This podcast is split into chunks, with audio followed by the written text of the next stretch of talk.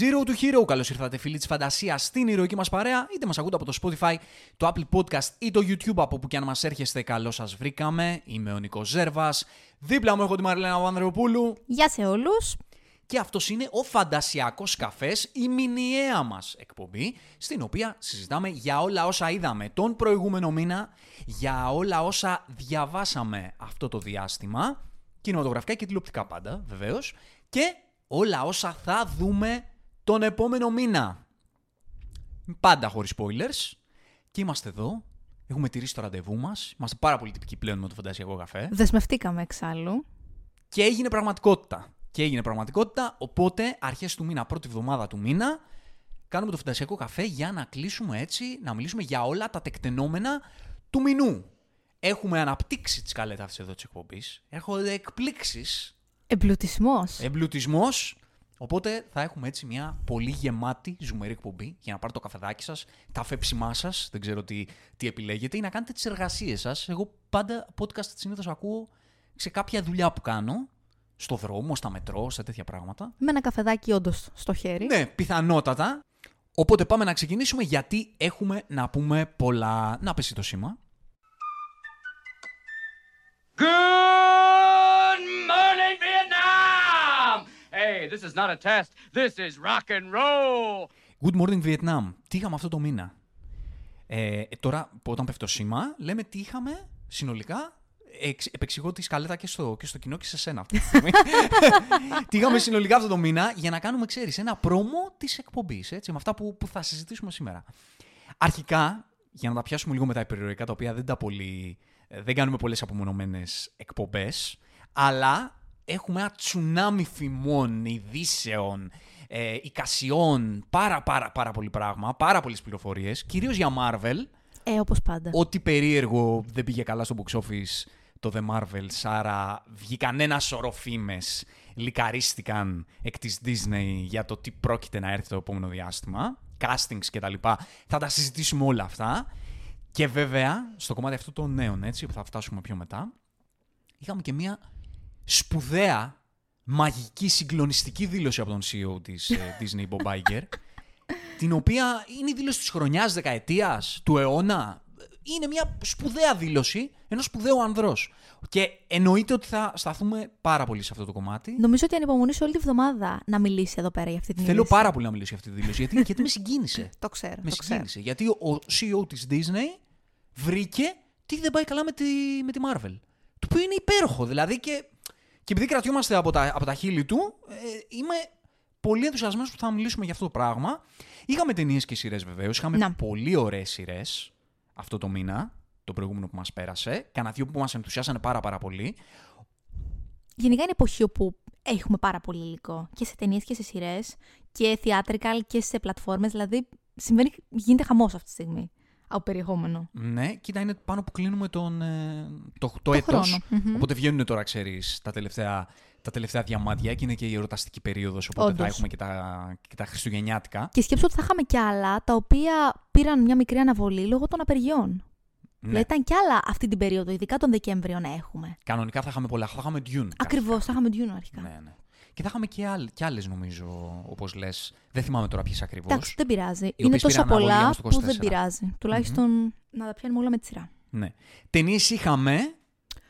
Όχι τόσες. Όχι τόσες. Περισσότερο σειρές. Αλλά έχουν, υπάρχουν πραγματάκια να. στα οποία μπορούμε, μπορούμε να σταθούμε. Ε, και πριν ξεκινήσουμε να πάμε στις ενότητές μας, έχω θεματάκι, γιατί κάθε φορά πριν να μπαίνουμε σε ενότητες, θα έχω ένα μικρό θεματάκι για να σας παρουσιάζω, πέραν από νέα και τα λοιπά, ένα μικρό, μικρό αφιερωματάκι, το οποίο ε, θα είναι άσχετο με τις, με τις ενότητες. Και σκέφτηκα, μιας και είναι ο τελευταίος φαντασιακός καφές του έτους, δεν το, δεν το αναφέραμε αυτό. Έχεις δίκιο. Είναι ο τελευταίος φαντασιακός καφές του έτους αυτός. Πω πω, δεν και λίγο. Ω, δεν είναι λίγο καθόλου. Οπότε, τι ετοίμασα, μιας που τελειώσαν έτσι οι... οι πολλές μεγάλες πρεμιέρες ε, του Hollywood, και μπαίνουμε σιγά σιγά, θα αρχίσουμε μάλλον μετά το τέλος του έτους, από το Γενάρη, να μπαίνουμε στην σεζόν των βραβείων. Mm-hmm. Ετοίμασα να, να συζητήσουμε τα πρώτα προγνωστικά των Oscars. Ποιες είναι αυτές τις ταινίες που αυτή τη στιγμή, πριν κλείσει το έτος και έχοντας δει η Ακαδημία και οι ψηφοφόροι της και το κοινό, όλες τις ταινίες συνήθως. Τώρα εμείς στην Ελλάδα δεν τις έχουμε δει όλες ακόμα. Αλήθεια είναι αυτό. Ποια θεωρούνται τέλος πάντων τα φαβόρη. Αλλά έχουμε δει έναν. Ένα πολύ σημαντικό μέρος, το, το σημαντικότερο μέρος, και τον επόμενο μήνα, λογικά και πλησιάζοντας προς τα βράδια, θα ολοκληρωθεί. Θα, θα δούμε και τις υπόλοιπες. Και τι γίνεται, ποιο είναι, ποια είναι η εικόνα των φετινών Oscars. Τα φετινά Oscars, αν μπορείς να, να μαντέψεις, θα, θα σκεφτόσουν κάποια ταινία που θεωρείς ότι θα πρωταγωνιστείς στα φετινά βραβεία. Να το πιάσουμε έτσι. Mm. Να σου πω, ανάμεσα στα δύο τρία, αλλά δεν νομίζω ότι μέχρι τώρα τα προγνωστικά λένε ότι θα υπάρχει μονοπόλιο στις νίκες. Θέλω να μου πεις και θα σου πω. Σκεφτείτε κι εσείς από το σπίτι. Δεν θα είναι σίγουρα το Poor Things. Πες τρεις ταινίες, πες τρεις ταινίες. Θέλεις να μου θυμίσεις λίγο ποιες είναι αυτές όπου παίζονται πολύ. Ε, άμα σου θυμίσω θα σου το πω. Θα μου το πεις. Δεν ξέρω ποια μπορεί να θεωρηθεί αυτό που θα τα σαρώσει όλα. Δεν έχεις στο μυαλό σου δηλαδή κάποια. Δεν δε, δε θα μάντευα ότι είναι μία αυτή που θα τα σάρωνε όλα, για να μην. Η αλήθεια είναι ότι είναι μία. Αλήθεια. Η αλήθεια είναι ότι η, η εικόνα των φετινών Oscars είναι μία ταινία. Και όλοι οι άλλοι. Και το θέμα είναι να δούμε πόσο μεγάλος θα είναι αυτός ο θρίαμβος αυτής της ταινίας. Αυτή η ταινία έχει καπαρώσει τέσσερα Oscars, τα έχει ήδη, τύπου τα έχει ήδη, και, και η αγωνία της βραδιάς είναι να δούμε πόσο τεράστιος θα είναι ο θρίαμβος αυτής της ταινίας, γιατί αν πάρει και τα μεγάλα, που μάλλον θα τα πάρει, το Oppenheimer. Είναι το Oppenheimer. Δεν περίμενα να σου πω να τα σάρωνε. Και όλοι οι άλλοι φέτος. Γιατί αυτή τη στιγμή το Oppenheimer θεωρείται δεδομένο ότι έχει καπαρώσει σχεδόν όλα τα τεχνικά. Τάξ, έχει καπαρώσει το μοντάζ, έχει καπαρώσει τη φωτογραφία, έχει καπαρώσει τη σκηνοθεσία του Νόλαν. Θα το πάρει, ε. Ναι. Έχει καπαρώσει το σκορ του, του Γκόρανσον. Τάξ, έχει καπαρώσει. Κάτι ξεχνάω. Έχει καπαρώσει τον ήχο. Οκ. Mm, okay. Και αυτό συνηγορεί ότι είναι το απόλυτο φαβορί, τύπου ενενήντα τοις εκατό να πάρει και το ταινίας. Ναι, αλήθεια είναι αυτό. Και το μοναδικό παραθυράκι είναι, θα πει, είναι η ρόλη. Mm. Αν πάρει και τους ρόλους, ε, τελείωσε. Θα πάμε σε μια οσκαρική βραδιά που θα έχει πάρει σχεδόν τα πάντα, τα πάντα το Oppenheimer. Το μόνο που δεν είναι πρώτο αυτή τη στιγμή στα προγνωστικά, ε, το μόνο βραβείο στο οποίο συμμετέχει το Oppenheimer, γιατί σε ό,τι συμμετέχει είναι σχεδόν δεδομένο θα το πάρει. Η μόνη κατηγορία, εκτός από τους ρόλους, mm-hmm. που παίζεται είναι το σενάριο. Okay. Οπότε μέσω του σεναρίου ίσως υπάρξει mm. κάποια ανατροπή στο ταινίας. Και μετά όλος ο τζόγος είναι η ρόλη φέτος. Το σενάριο βέβαια, οι, οι ταινίες που είναι φαβορί για το σενάριο και το μικρό παραθυράκι είναι διασκευασμένο σενάριο πάντα. Για μια ταινία μπορεί να κάνει την ανατροπή. Είναι δύο ταινίες που μπορούν να, κάπως να ανατρέψουν την κατάσταση. Μπορείς να φανταστείς ποιες είναι αυτές οι δύο ταινίες. Οι οποίες μπορούν να πατήσουν και πάνω στους ρόλους για να κλέψουν το ταινίας από το Oppenheimer. Η μία ταινία είναι το Poor Things, που μπορεί να πάρει το διασκευασμένο και μετά να πάρει η Emma Stone το πρωτογυναικείο και να έχει μία διεκδίκηση ναι, για το, πω, για το, το ταινίας. Το σενάριο δεν το είχα σκεφτεί. Την Emma την είχα αρκετά σίγουρη. Και έτσι θα πατούσε για να πήγαινε στο Best Picture. Υπάρχει ένα ενδεχόμενο. Δεν είναι το φαβορί, αλλά να. Υπάρχει ένα ενδεχόμενο. Και το άλλο? Και το άλλο έχω να σου πω. Ότι είναι το Barbie. Το Barbie? Ναι. Το Barbie θεωρείται φαβορί για να πάρει το Oscar διασκευασμένου σενάριου. Γκρέτα Κέρβιν με τον Noah Baumbach, το σύζυγό της. Και αν γίνει κάτι στους ρόλους, που ξέρεις ποιο Oscar για το Barbie παίζει πάρα πάρα πολύ δυνατά στους ρόλους. Ποιο? Του Ryan Gosling. Δεν μου κάνει εντύπωση. Αυτή τη στιγμή. Ενώ αν βάλεις ερμηνευτικά, είχε πραγματικά την πιο εντυπωσιακή ερμηνεία. Σε αυτό που είχε να κάνει. Ενώ για την Barbie, έτσι. Ναι, οκ, okay, εντάξει, συμφωνώ. Ε, αυτή τη στιγμή ο, ο Ryan Gosling είναι το φαβορί για το Oscar Β' αντρικού ρόλου. Σοβαρολογής. Πάνω από τον De Niro για το Killers of the Flower Moon. Απίστευτο. Πάνω από τον Robert Downey τζούνιορ για το Oppenheimer. Και θεωρείται αυτή τη στιγμή το φαβορί. Τι λες τώρα. Αν πάρει το Oscar διασκευασμένο τον Barbie, πάρει και ο Gosling, υπάρχει ένα μικρό ενδεχόμενο να γίνει κάποια ανατροπή για το ταινίας. Γιατί αυτή τη στιγμή το Oppenheimer. Αυτό δεν θα είναι μια κάποια ανατροπή. Αυτό θα είναι μια πελώρια ανατροπή, ναι. Έτσι, για την ιστορία των Όσκαρ. Ισχύει. Γιατί αυτή τη στιγμή το Oppenheimer, παρότι όπου σου είπα τα τεχνικά τα έχει κλειδωμένα θεωρητικά, ε, ο Νόλαν θεωρείται το απόλυτο φαβορί να πάρει το, τη σκηνοθεσία και νομίζω ότι δεν θα υπάρξει κάποια ανατροπή εκεί. Εγώ έτσι πιστεύω. Οπότε με αυτά τα βραβεία είναι σχεδόν σίγουρο θα πάρει το ταινίας. Δεν είναι φαβορί το Oppenheimer στους ρόλους. Ακόμα και στο πρώτο αντρικό δεν είναι φαβορί ο Κίλιαν Μέρφυ. Οπότε, δεν έχω τι να πω. Οπότε υπάρχει πολύ μεγάλος τζόγος στο, στους ρόλους φέτος. Δηλαδή θα, έχουν, θα είναι μια βραδιά η οποία θα είναι πολύ αναμενόμενη σε ό,τι έχει να κάνει με όλα τα υπόλοιπα τεχνικά. Απίστευτο. Και περιμένουμε λίγο το σενάριο και τους ρόλους για να δούμε αν θα πάει το Oppenheimer για τύπου όλα ή μπορεί να υπάρξει μια μικρή πιθανότητα ανατροπής, να μπει κάποιος από την πίσω πόρτα μέσω των ρόλων για να πάρει να το ταινία. Να διεκδικήσει το Best Picture. Το ναι. Poor Things θα είναι. Αυτή τη στιγμή πάντως το φαβορί για πρώτο γυναικείο είναι η Emma Stone. Emma Stone, οκ. Okay. Με... Δεν μου κάνει εντύπωση. Με αρκετά κοντά την, ε, αχ, την ηθοποιό του Killers of the Flower Moon, τη Lily Gladstone. Mm. Τη Lily Gladstone. Οπότε αυτό είναι το, αυτή είναι η εικόνα. Εντάξει, θα είναι πολύ ωραία ντέρμπι ναι. στους ρόλους. Θα είναι. Εννοείται θα κάνουμε εκπομπή τότε. Φυσικά. φυσικά. Πριν τα Oscars. Πολύ αναλυτική για να μιλήσουμε και για όλες τις ταινίες και για, και για τα προγνωστικά κτλ. Όπως κάθε χρόνο. Οπότε αυτή είναι η εικόνα και θα έχει ενδιαφέρον. Άρα πάμε τύπου Oppenheimer, όλα ή τίποτα. Όχι όλα ή τίποτα. Όλα, όλα, όλα. Ή πολλά και κάποιος άλλος που θα μπει στη μέση. Τα πολλά έτσι. Είναι σίγουρα πάντως. Σου λέω είναι πέντε ή τέσσερα ή πέντε τα οποία τα έχει ήδη. Απίστευτο. Τύπου τα έχει ήδη. Τα, το, του τα έχουν δώσει. Του τα έχουν δώσει. Του τα έχουν δώσει. Είναι στο γραφείο του Νόλαν και απλά περιμένουμε να γίνει τελετή. Έτσι, για τους τυπικούς λόγους. Για τους τυπικούς λόγους. αυτό, αυτό συμβαίνει. Εντάξει, εγώ θα στεναχωριόμουν λίγο για το Killers of the Flower Moon. Και εγώ. Αλήθεια, γιατί και εγώ το ίδιο. Θεωρώ θα δικηθεί να φύγει χωρίς τίποτα. Γιατί είναι πιθανό να φύγει χωρίς τίποτα. Και εγώ θεωρώ ότι θα δικηθεί και η Λίλη. Γιατί είχε μία από τις πιο εντυπωσιακές ερμηνείες. Να δούμε και τις Emma Stone. Βέβαια. Πρώτη-πρώτη το περιμένουμε, θα τα πούμε και μετά. Έτσι. έτσι. Αυτά για το, για το θεματάκι μας. Το ρεκτικό μας θεματάκι. Υπά, υπήρχαν εκπλήξεις πάντως στα φαβορί. Στους ρόλους είναι πολύ Εγώ περίμενα να ήταν πολύ πιο μοιρασμένη η κατάσταση και σίγουρα δεν περίμενα φαβορί β' ρόλου να ήταν ο Γκόσλινγκ για την Barbie. Με βάση αυτά που διαβάζω αυτή τη στιγμή και βάση αυτά που βλέπω στα Πέριξ, θεωρείται το φαβορί. Ναι. Πλάκα θα έχει το γεγονός ότι ήταν φαβορί για το La La Land να το έπαιρνα για τον Barbie εν τέλει. Ναι. Και, και, στο, και στους πρώτους ρόλους. Είναι γενικά ναι, ναι, ναι, ναι. τζογαδόρικη ρόλη. Είναι πιο ρευστή η κατάσταση. Και καλό είναι αυτό γιατί όλα τα υπόλοιπα βραδιά θα είναι τόσο δεδομένα και ναι, μωρέ, να θα είναι τόσο προβλέψιμα. Μια έκπληξη, να οπότε ευτυχώς εκεί στους ρόλους μπορεί να γίνει έτσι ένας τζόγος λίγο να, να κρατήσει μια χαρά. Να γίνει ανατροπή. Ναι. Ωραιότατα. Ωραία. Πριν πούμε στην πρώτη μας ενότητα, όπου μιλάμε για τις ταινίες και τις σειρές που είδαμε τον προηγούμενο μήνα, να σας θυμίσουμε ότι αν θέλετε να μας ακολουθήσετε και να μας στηρίξετε, μπορείτε να το κάνετε με ένα follow στο κανάλι μας. Στο Spotify μπορείτε να το κάνετε με μια εγγραφή, ένα subscribe, στο κανάλι μας στο YouTube. Να πούμε βέβαια ότι αυτή την περίοδο ο αλγόριθμος του YouTube δεν μας αγαπάει. Αλήθεια είναι. Οπότε αν θέλετε να, να μας ε, στηρίξετε λίγο, να, να ξεκολλήσετε τον αλγόριθμο του YouTube, μπορείτε να κάνετε ένα like εκεί πέρα, μπας και πάρουμε μπρος. Ε, προφανώς έχει καταλάβει το YouTube ότι ε, πολύ με το σταυρό στο χέρι πάνε αυτοί. Δεν κάνουνε. Πολλοί podcast κάνουνε. Πολλοί δύο ώρες εκπομπές κάνουνε. Πολλοί δύο ώρες εκπομπές κάνουνε. Πολύ ήσυχα thumbnails εκεί. Οι τίτλοι τους καθόλου προβοκατόρικοι. Μάλλον δεν είναι για μας αυτοί εδώ.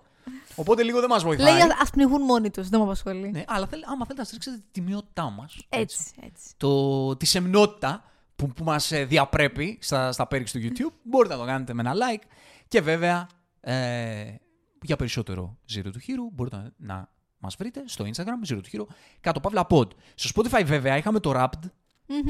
ναι, όπου είχαμε ξέρεις τα, τα best of μας από, από το Spotify στην προηγούμενη χρονιά. Βεβαίως έχουμε ένα τεράστιο ευχαριστώ σε όλους. Είχαμε βεβαίως τριάντα επτά άτομα τα οποία μας είχαν ως top, ως, podcast. Ως top podcast. Ψάχνουμε να βρούμε. Ε, εγώ είμαι ο ένας. Εγώ είμαι η άλλη. Εσείς οι άλλοι. Ψάχνουμε να βρούμε τους άλλους τριάντα πέντε. τριάντα πέντε. Ποιοι είστε εσείς οι τριάντα πέντε, στείλτε μας ένα screenshot. Άμα έχετε δει το rap που είμαστε εμείς πρώτοι, ε, να, να σας κάνουμε share στο Instagram, να σας στείλουμε επισήμως τις ευχαριστίες μας. Είχαμε βέβαια εκατόν σαράντα μας είχαν στο top πέντε και διακόσια κάτι μας είχαν στο, στο top δέκα. Όλοι σας ευχαριστούμε. Ακόμα και μια φορά που μας έχετε ακούσει. Βέβαια. Και δέκα λεπτά σας ευχαριστούμε. ευχαριστούμε το έχω γράψει. Πολύ. Είναι λίγο γραφικό, αλλά δεν μπορώ να μην δεν το λέω ότι επειδή εμείς, σαν εκπομπή εδώ, δεν κυνηγάμε και τόσο πολύ τα νούμερα γενικότερα. Ο κάθε ένας από εσάς που μας ακούει, ο, η κάθε ώρα συντροφιάς που μπορούμε να προσφέρουμε, αυτό μας μετράει. Κάνει πάρα πολύ, ε, πάρα πολύ χαρούμενους. Και, και ο ένας ο ένας άνθρωπος μπορεί να του δώσεις συντροφιά. Δίνει αξία σε αυτό το πράγμα βεβαίως. Που κάνεις. Είναι, είναι για μένα πολύ σπουδαίο. Ένας χρόνος, και πολύ τιμητικό. Ναι. Μία ώρα ζωής να σου αφιερώσει ένας άνθρωπος εκεί έξω είναι σπουδαίο πράγμα. Δεν είναι λίγο καθόλου. Πάμε να μπούμε. Φύγαμε. Showtime. Showtime. Showtime λοιπόν, και αυτό το μήνα α, οι εκπομπές που είχαμε στο κανάλι, ε, τις οποίες τις κουβάλισα solo αυτό Α, το μήνα. Αλήθεια είναι αυτό. Κουβάλισα solo στις πλάτες μου το κανάλι αυτό το μήνα. Είχαμε Napoleon. Παίζεται αυτή τη στιγμή στις αίθουσες. Ήταν η ταινία του μήνα. Πόσους μήνες το περιμέναμε. Το περιμέναμε mm. πολλούς μήνες. Εγώ τάπα. Εσύ τάπες, εσύ τάπες. Και θέλω τη δική σου γνώμη. Γιατί επειδή εγώ τάπα αναλυτικά, υπάρχει μια εκπομπή εκεί έξω. Δείτε τι, ή ακούστε τη στο Spotify. Ε, εγώ τάπα πολύ αναλυτικά. Είπα τη θέση μου και την άποψή μου. Οπότε, μιας που είμαστε στο Φαντασιακό Καφέ και τα λέμε όλα, παρότι έχουμε ήδη μιλήσει σαν κανάλι, πρέπει να ακούσουμε και σένα όμως. Κοίτα να δεις. Συμφωνώ, όπως ξέρεις, όπως το έχουμε πει και μαζί, σχεδόν σε όλα όσα έχεις πει. Είναι μια ταινία που και εμένα μου άρεσε πάρα πολύ, με εντυπωσίασε πολύ, δεν με κούρασε καθόλου. Και να σου πω την αλήθεια, θα ήθελα πάρα πολύ να δω και την version ε, στο Apple τι βι όταν ανέβει, που θα είναι ακόμη πιο μεγάλη. Πόση ώρα θα είναι? Τρεις, τρεις και μισή. Για περίπου τρεις και μισή ώρες. Τρεις και μισή ώρες. Θα το δούμε και αυτό. Πολύ περίεργη με να δω ποιες είναι οι extended scenes, θα τις δούμε. Γιατί ξέρεις τι, ίσως μερικά πράγματα από αυτά που με χαλάνε, ίσως τα βελτιώσει. Γιατί εμένα ένα ήταν το βασικό μου πρόβλημα. Πρόβλημα, εντάξει, όχι σε σημείο που με χάλα, μου χάλασε την εμπειρία, αλλά σε σημείο που θα ήθελα ίσως να, να μου βελτιώσει την εμπειρία. Ήταν το γεγονός ότι μου φάνηκε αρκετά άχρωμος ο Ναπολέοντας του Χωακίν Φίνιξ. Όχι από την άποψη της ερμηνείας, όσο από την άποψη του σεναρίου. Θα ήθελα δηλαδή να είναι λίγο πιο έντονη η ερμηνεία του. Μου φάνηκε αρκετά χλιαρός, πόσο μάλλον για όσα έχουμε ακούσει και έχουμε διαβάσει για την προσωπικότητά του. Αυτό είναι το μοναδικό πρόβλημα που είχα εγώ προσωπικά από την ταινία σαν ταινία.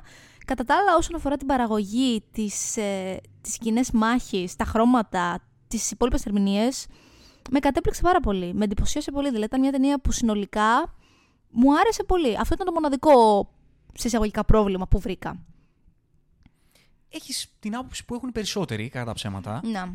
Εγώ, σαν μοναδικός αντιστασιακός, το στήριξα αυτό το πράγμα. Πρέπει να είμαι ο μοναδικός άνθρωπος που ξέρω, ο οποίος έχει αυτή την άποψη. Εγώ να σου πω, όταν βγήκα από την αίθουσα και το είπα, δεν φαντάστηκα ότι και αυτό θα το είχαν κι άλλοι. Δηλαδή, θεωρούσα ότι ήταν η περίεργη άποψη δική μου. Αλλά από ό,τι φαίνεται, γενικότερα αυτό παίζει σαν γνώμη. Mm-hmm.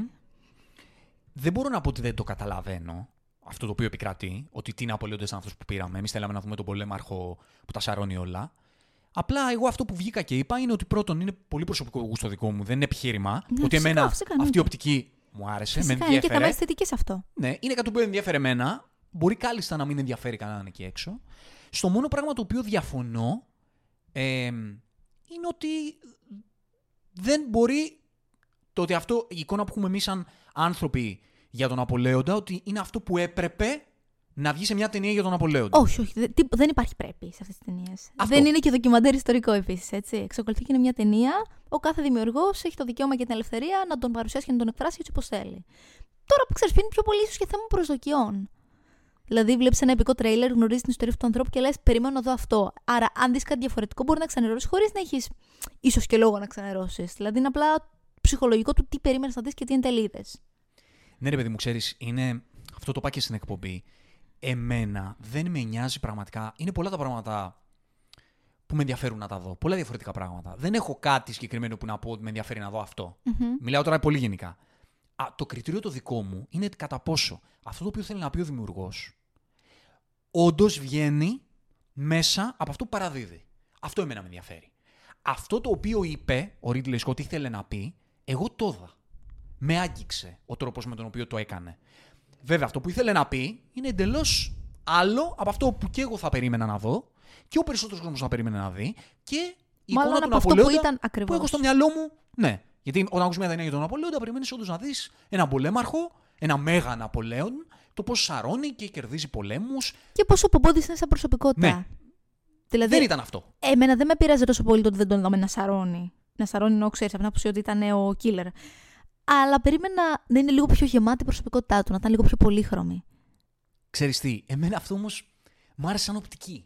Το ακούω, το ακούω αυτό που λες. Είναι όντως μια διαφορετική οπτική. Μ' άρεσε το θέμα της ταινίας ότι ακόμα και ένας τύπος ο οποίος είναι κομπλεξικός, μαμούχαλος, ε, εύθραυστος, όπως έμοιαζε να είναι όντως, ψυχολογικά όντως. Ο Ναπολέοντας, επειδή έχει ένας πολύ συγκεκριμένο ταλέντο, καταφέρνει να δημιουργήσει ένα legacy, μια κληρονομιά, να καταφέρνει να. να κατακτήσει πράγματα στη ζωή του, να πετύχει πράγματα στη ζωή του και πετυχαίνει επίσης να δημιουργηθεί μια εικόνα για το όνομά του, η οποία εμείς θεωρούμε ότι πρέπει να είναι ταυτόσιμη και η προσωπικότητά του με βάση αυτή την εικόνα, Αλλά η πραγματικότητα είναι ότι αυτή η εικόνα, ότι η προσωπικότητά του μπορεί να είναι κάτι εντελώς διαφορετικό από αυτό που εμείς θεωρούμε με βάση τα επιτεύγματά του. Κατάλαβες τι να πω. Ναι, ναι, εμένα αυτό, σαν οπτική, μου άρεσε πάρα πολύ και το πώς το έδεσε με την αιμονή και με το πώς καταραίουν, πώς οι ίδιες αιμονές μπορούν να σε πνίξουν και να καταρρεύσουν Βέβαια. αυτά τα πράγματα που έχεις χτίσει. Όλο αυτό εμένα μου άρεσε πάρα πολύ. Αντιλαμβάνομαι εκατό τοις εκατό το ότι πολύ σε αυτό το πράγμα μπορεί να μην σε ενδιαφέρει. Έτσι. Είναι κατανοητό. Όπως και να έχει μια διαφορετική άποψη και μια που η ταινία στήριξε. Δηλαδή θέλει να πει κάτι και όντως το δικαιολόγησε και το είδαμε. Ναι. Και αυτό δεν μπορούσε να πει κάτι παραπάνω. Αυτό πιστεύω.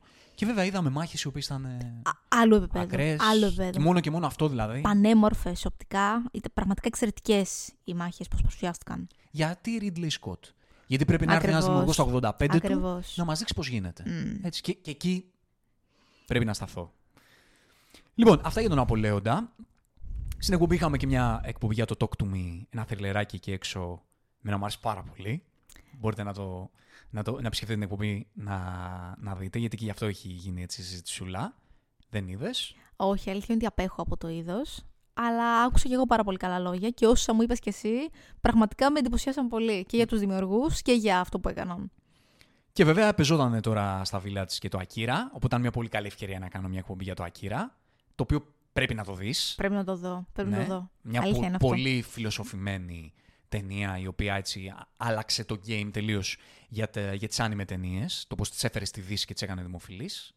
Οπότε γι' αυτό μπορείτε να το επισκεφτείτε. Και πάμε τώρα. Α, επειδή έχουμε πει ότι επειδή γίνανε κάποια πράγματα, γίνονται κάποια πράγματα το μήνα, άμα έχουν γίνει εκπομπή, δεν τα αναφέρουμε στο Φαντασιακό Καφέ. Αλλά θέλουμε ο Φαντασιακός Καφές βέβαια να τα περικλείει όλα. Βέβαια. Γι' αυτό κάναμε την αναφορά. Και πάμε να μπούμε ανάποδα. Σήμερα, σε αυτή την εκπομπή, πάμε να μπούμε με τις σειρές να ξεκινήσουμε mm-hmm. πρώτα. Και όχι με τις ταινίες, γιατί εκεί είχαμε κανένα δύο σειρούλες που μας αρέσανε πάρα πάρα πολύ. Και είναι μια σειρά που παίζεται αυτή τη στιγμή, εκεί έξω, υπάρχει στο Netflix, η οποία μπορεί να είναι και από τις καλύτερες σειρές της χρονιάς. Αναμφίβολα. Εσένα σε ενθουσίασε πάρα Εμένα πολύ. Εμένα με συγκίνησε βαθύτατα. Είναι από τα πιο όμορφα και καλλιτεχνικά πράγματα που έχω δει. Ever. Το οποίο είναι το Blue Eye Samurai. Δεν έχει δημιουργήσει μεγάλο hype, δεν έχει συζητηθεί πάρα πολύ. Ξέρεις τι όμως, όσοι το έχουν δει, έχουν πει τα καλύτερα. Ναι. Δηλαδή θα δεις κάποιο post κάπου τυχαία στα social media, κάποιο μικρούτσικο post, και από κάτω όλα τα σχόλια θα το αποθεώνουν. Mm-hmm. Θες να μας πεις εσύ να, να μας το πιάσεις για τον Blue Eye Samurai?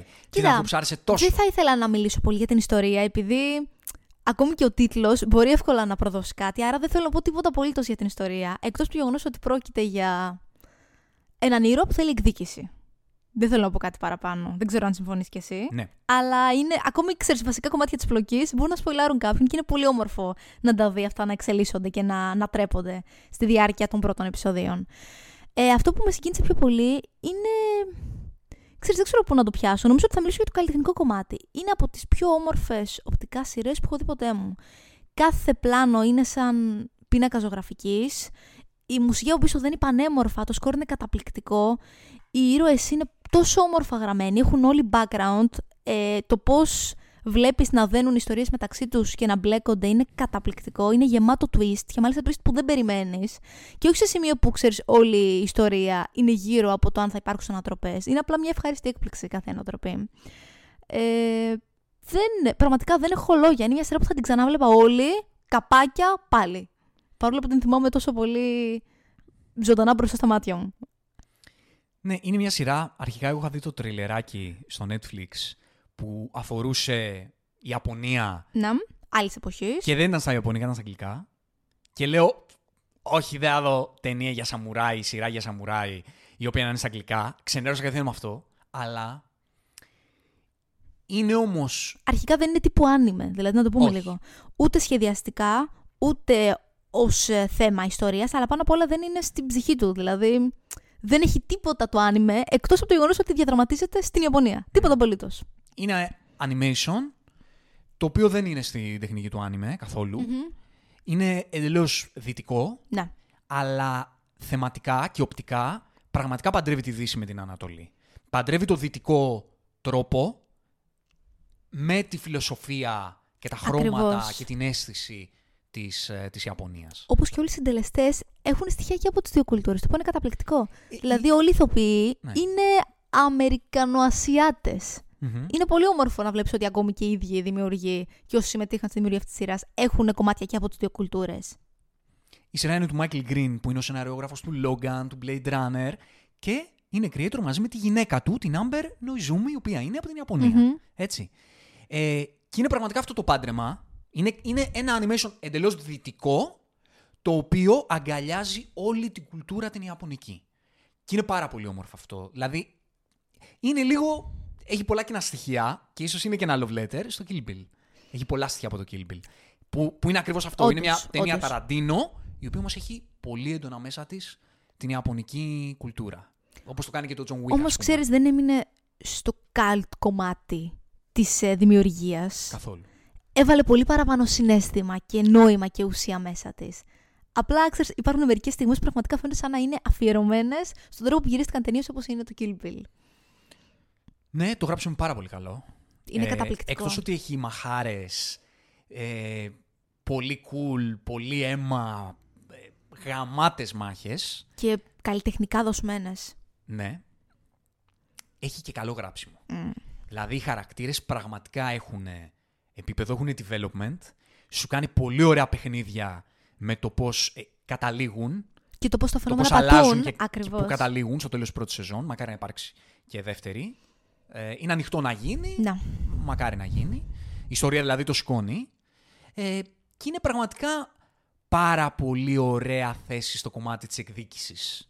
Γιατί εκεί που νομίζω ότι είναι ε, κάτι πολύ συγκεκριμένο με βάση το story που ξέρεις, εκδικείται για κάποιους πολύ συγκεκριμένους λόγους, το πώς ο χαρακτήρας αυτός ο πρωταγωνιστικός αρχίζεις και τον ανακαλύπτεις και αντιλαμβάνεσαι ότι έχει και παραπάνω πράγματα για τα οποία να εκδικηθεί και το πόσο βαθύ είναι το αίσθημα της εκδίκησης και πόσο διαφορετικά επίπεδα έχει μέσα του. Και ποιος επηρεάζει εν τέλει. Ναι. Αυτό έχει πραγματικά πολύ ενδιαφέρον. Γιατί στην αρχή ξεκινάς σειρά και λες: ωραία, εκδικείται γι' αυτό. Πολύ κλασικό story εκδίκησης. Εκδικείται, εκδικείται γι' αυτό και γι' αυτό το λόγο. Αλλά μετά ανακαλύπτοντας και προχωρώντας ιστορία. Και μαθαίνοντας ότι... το background γενικότερα, mm. αρχίζουν και ξεδιπλώνουν τα διάφορα στρώματα. Και άλλα επίπεδα. Ακριβώς. Και άλλα επίπεδα αυτό το πράγμα. Είναι εξαιρετικό το γράψιμο. Μπράβο στον Michael Green. Πραγματικά. Φαίνεται ο άνθρωπος ξέρει να γράψει σενάρια. Ε, οπότε σας το προτείνουμε ανεπιφυλάχτα. Είναι νομίζω η πρώτη μας επιλογή και η πρώτη μας πρόταση για τον συγκεκριμένο καφέ. Δηλαδή από όλα όσα έχουμε δει και έχουμε ακούσει, αυτό είναι αυτό που εμένα προσωπικά με εντυπωσίασε περισσότερο από όλα. Mm-hmm. Για να πάμε μετά, πριν πω τη δική μου αγαπημένη σειρά του μήνα, να πάμε στο All the Lights We Cannot See. Είναι μια σειρά του Sean Levy. Ο Sean Levy είναι σκηνοθέτης, ε, του, είναι το τέρι του, του Ryan Reynolds τώρα τελευταία. Έχουν κάνει μαζί το Dumb Project, Deadpool. Το Free Guy, το Deadpool το δύο. Mm. Ε, ψέματα, όχι το Deadpool το δύο. Το Deadpool το τρία θα κάνουν τώρα μαζί. Ε, και είναι μια, α, μια σειρά που διαδραματίζεται στο Δεύτερο Παγκόσμιο Πόλεμο. Πολύ ωραία παραγωγή. Ο Σον Λέβι που γενικά είναι πιο αξιονάκιας και φαντασιάκιας σκηνοθέτης. Εδώ κάνει κάτι το οποίο είναι εντελώς grounded ιστορικό δράμα και έχει πάρα πολύ ωραία, πάρα πολύ ωραία ιστορία. Και ε, πολύ ωραίο cast. Πολύ ωραίο cast, με Hugh Laurie σε πολύ ωραίο κομβικό ρόλο, πολύ σημαντικό. Mark Ruffalo, πάντα υπέροχος. Παίζει ο Louis Hoffman, ο οποίος είναι το παλικαράκι, όσοι έχετε δει Dark θα το ξέρετε. Είναι ένα γερμανο-αγγλικό γερμανο-αγγλικό cast, γερμανο-αμερικάνικο μάλλον cast. Και είναι μια πολύ ωραία, ωραία παραγωγή. Ο Σον Λέβι πραγματικά δείχνει ότι αυτή την επικότητα που βγάζει στο action στοιχείο ξέρει να τη διαχειρίζεται και σε κάτι πιο grounded. Πολύ ωραία εικόνα. Και όμορφη ιστορία, πολύ όμορφη ιστορία, από αυτές τις αντιπολεμικές ιστορίες που τις βλέπεις πολύ ανάλαφρα και σου μεταδίδουν έτσι το πώς η ανθρωπιά μπορεί και το συναίσθημα μπορεί να, να, να αλλάξει φωλιά, σε περίοδο πολέμου. Ναι, να mm. βρίσκει ε, φωλιές σε μια πάρα πολύ άσχημη τρομακτική περίοδο. Παραγωγή του Netflix. Παραγωγή του Netflix. Πολύ ωραίο που βγάλει κάτι τέτοιο. Που έχει να κάνει με, με εν, έχει να κάνει και με τις δύο πλευρές. Mm-hmm. Και με την πλευρά της, ε, της Γερμανίας και με την πλευρά, γιατί δραματίζεται στη Γαλλία, και με την πλευρά, και τα δύο στρατόπεδα δηλαδή, και τις δύο διαφορετικές ε, πλευρές με την έννοια ότι πώς ο πόλεμος ρίχνει τη σκιά του και στα δύο στρατόπεδα. Σε όλους, βέβαια, βέβαια. Και, και δεν ότι... βλέπουμε συχνά παραγωγές όπου το παρουσιάζουν έτσι. Συνήθως παίρνουν ένα στρατόπεδο. Ναι, γιατί ξέρεις, έχει στοιχεία αυτή η ιστορία από την... Ε, από το All Quiet on the Western Front. Μπράβο, αυτό, αυτό είχα ως παράδειγμα. Έχει τέτοια στοιχεία. Mm-hmm. Πολύ όμορφη σειρά. Πολύ ωραία. Ε, σας τη συνιστούμε να τη δείτε. Για να πάω στην άλλη αγαπημένη μου σειρά αυτού του μήνα, όπου είναι το The Cares. Έτσι. Σε περίμενα. Το Cares είναι μια σειρά του, α, του Nathan Fielder. Ο Nathan Fielder, κάθε φορά πρέπει να ξεκινάω να εξηγώ τι είναι ο Nathan Fielder, είναι μια πάρα πολύ ιδιαίτερη προσωπικότητα, ένας πάρα πολύ ιδιαίτερος δημιουργός, ο οποίος πάντα στις σειρές του μπερδεύει λίγο τη μυθοπλασία με την πραγματικότητα. Με την πραγματικότητα. Εδώ δεν τον μπερδεύει, είναι μια ξεκάθαρα μυθοπλαστική, μυθοπλαστική σειρά, όπου συμπραγωνιστεί... Δε... Πες μου. Πήγα να πω ότι μπερδεύει όμως τη μυθοπλασία με την πραγματικότητα στο story. Ναι. Δηλαδή αυτό το στοιχείο το έβαλε μέσα στην πλοκή της ιστορίας. Γενικά οι μετα-αναφορές του Nathan Fielder είναι πάντα φεύγα. Εξωπραγματικές. Δηλαδή είναι ο βασιλιάς του μετα ναι, ναι, και ναι. Ο τρόπος που το κάνει είναι σοκαριστικός σε επίπεδο που μη, είναι μη διαχειρίσιμο. Πράγματι. Και όταν λέω πράγματι. Μη διαχειρίσιμο εννοώ ότι δεν... σε κάνει σαν είσαι τόσο άβολα που αυτό το πράγμα είναι ή το κάνεις embrace ή δεν μπορείς να το παρακολουθήσεις καθόλου. Για μένα ξεκάθαρα ο Nathan Fielder είναι ένας άνθρωπος ο οποίος πραγματικά εξερευνά το τύπο της ή πώς μπορεί να είναι το storytelling, τι μορφές μπορεί να παίρνει. Εντάξει, είναι φιέστατος. Δεν, δεν έχει υπάρξει κάτι αντίστοιχο, θεωρώ, στο χώρο των ταινιών και των σειρών. Δεν έχουμε δει κάτι παρόμοιο. Σε κάθε project του Nathan Fielder δεν έχεις δει κάτι παρόμοιο. Αλήθεια είναι αυτό. Παίζει μαζί με την Emma Stone και μόνο το ότι η Emma Stone παίζει αυτή τη σειρά μπορεί να σας βάλει σε σκέψεις για το τι... πόσο ιντρικαδόρικο είναι αυτό το πράγμα. Γιατί η Emma Stone είναι ξεκάθαρο πλέον από την πορεία της. Την υποκριτική ότι δεν την νοιάζει να πάρει μεγάλους ρόλους σε big budget ταινίες και σειρές κτλ. Αλλά ψάχνει μια ε, καλλιτεχνική διαστροφή και εδώ το αποδεικνύει. Και μόνο που συνεργάζεται με τον Λάνθιμο του συχνά, το αντιλαμβάνεσαι αυτό. Και εδώ κάνει το ίδιο πράγμα. Ε, το story είναι ότι είναι ένα ζευγάρι το οποίο κάνουν ένα τύπου ντοκιμαντέρ για το πώς μπορούν να αναπτύξουν κάποιες, την κοινότητα ε, κάποιον, σε, κάποια, σε κάποιες περιοχές όπου υπάρχει έντονο το στοιχείο των ε, ε, Λατινοαμερικάνων και το κατά πόσο υπάρχει έτσι το, το πόσο παραμερίζονται κοινωνικά οι ίδιοι από τον τόπο τους και το κατά πόσο έχουν τις ίδιες ευκαιρίες ώστε να χτίσουν τις δικές τους ζωές σε αυτόν τον τόπο. Το οποίο μπλέκει, ξέρεις, πάλι το κομμάτι του reality με την πραγματικότητα και ε, ε, έχει αναφορές πολύ διαφορετικού επίπεδου, ακόμα και στο γάμο και στη σχέση που είναι ζευγάρι αυτοί οι δύο ήρωες, στο πώς υπάρχει από τέτοιου τύπου ενέργειες τηλεοπτικές, όντως υπάρχει πρόθεση για να καλυτερεύσεις τα πράγματα ή το κάνεις πραγματικά για να δημιουργήσεις για κάτι άλλο, για να προσφέρεις, για το show.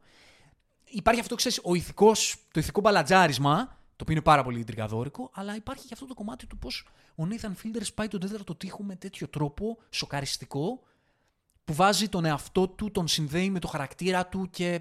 Και εκτίθεται απίστευτα. Εκτίθεται απίστευτα. Σε βαθμό σοκαριστικό. Ακριβώς. Το πόσο εκτίθεται. Γενικά το Cares είναι μια σειρά που αν γενικά σας τρώει μέσα σας να δείτε κάτι το οποίο ξεφεύγει από αυτά που μπορείτε να δείτε εκεί έξω και να σας συντριγκάρει λίγο, να σας μπερδέψει, να σας φέρει σε δύσκολη θέση, είναι ένα διαμάντι πραγματικό. Αν Αλλά μπορεί να σας φέρει σε τόσο δύσκολη θέση μπορεί να μην μπορείτε να το διαχειριστείτε. Ναι, δεν είναι για όλους. Δεν είναι για όλους, όχι. Ε, μια επόμενη σειρά που είδαμε και μας, ε, και μας κέντρισε έτσι το, το ενδιαφέρον είναι το Κραπόπολις. Το Κραπόπολις είναι, ε, πάλι πάμε σε animation, το οποίο είναι του παραγωγή του Dan Harmon, όπως Rick and Morty, ε, Community, που εμείς λατρεύουμε, και είναι ένα animation όπου λαμβάνει χώρα τύπου αρχαία Ελλάδα, όπου χτίζεται η πρώτη κοινωνία, αρχή μπαίνουν οι πρώτες βάσεις του civilization, ας πούμε. Με τους θεούς να μπλέκονται, τέρατα, ανθρώπους που δεν ξέρουν τι σημαίνει. Πώς να διαχειριστούν την κατάσταση. Είναι, το, έχει το κλασικό καφροχιούμορ ανατρεπτικό του Dan Harmon.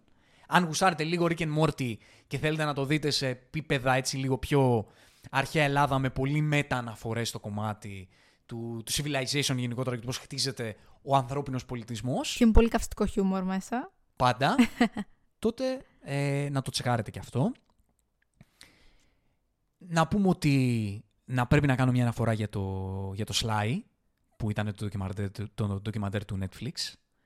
Ε, εντάξει, εγώ το λάτρεψα. Αν γουστάρετε Σταλόνε, αν γουστάρετε αυτή την προσωπικότητα, γουστάρετε τις ταινίες του, πραγματικά είναι μια, ένα ντοκιμαντέρ που αξίζει να το δείτε.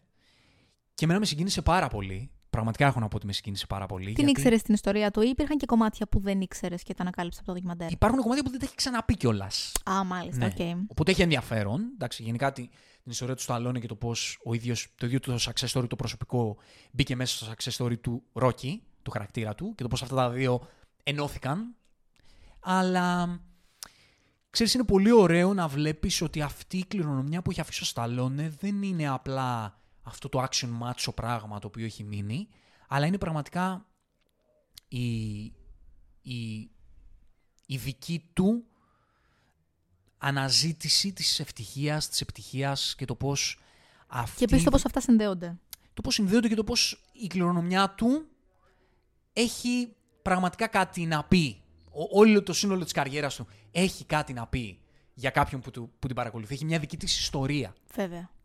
Και ο τρόπος που, που κλείνει, ας πούμε, το, το ντοκιμαντέρ και, και λέει ο ίδιος ότι ζω στην βιομηχανία της ελπίδας και δεν μου αρέσουν τα άσχημα τέλη. Shoot me. Επειδή ξέρεις, είχε γίνει και το όλο... Ήταν το όλο παρασκήνιο για το τελευταίο Creed, ότι αποχώρησε επειδή δεν ήθελε να υπάρχει κάτι... να υπάρχουν άσχημα feelings.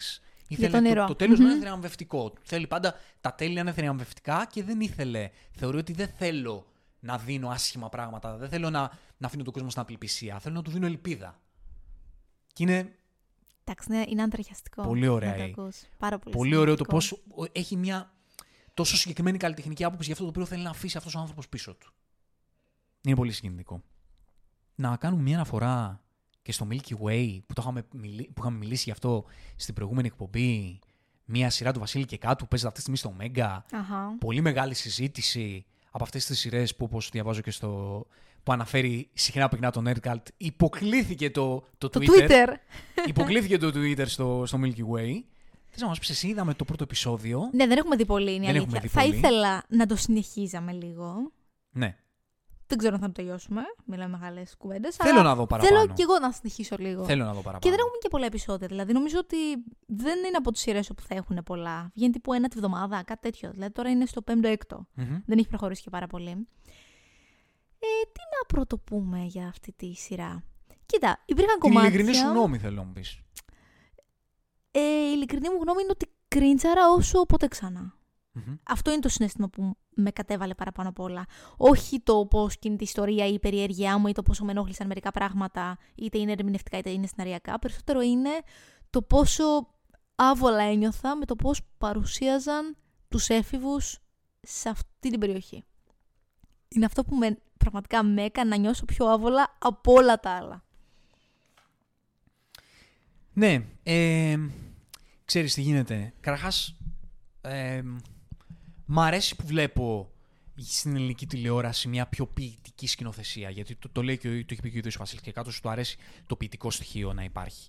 Σαν λογική, μου αρέσει να το βλέπω στην ελληνική τηλεόραση, η οποία δεν, αυτά τα πράγματα δεν, δεν τα είχε ποτέ μέσα της. Όχι, και δεν είχε πο, και ποτέ τη διάθεση να μπει σε διαδικασία να δώσει κάτι, μια διαφορετική μορφή αφήγησης. Σου φάνηκε ποιητικό?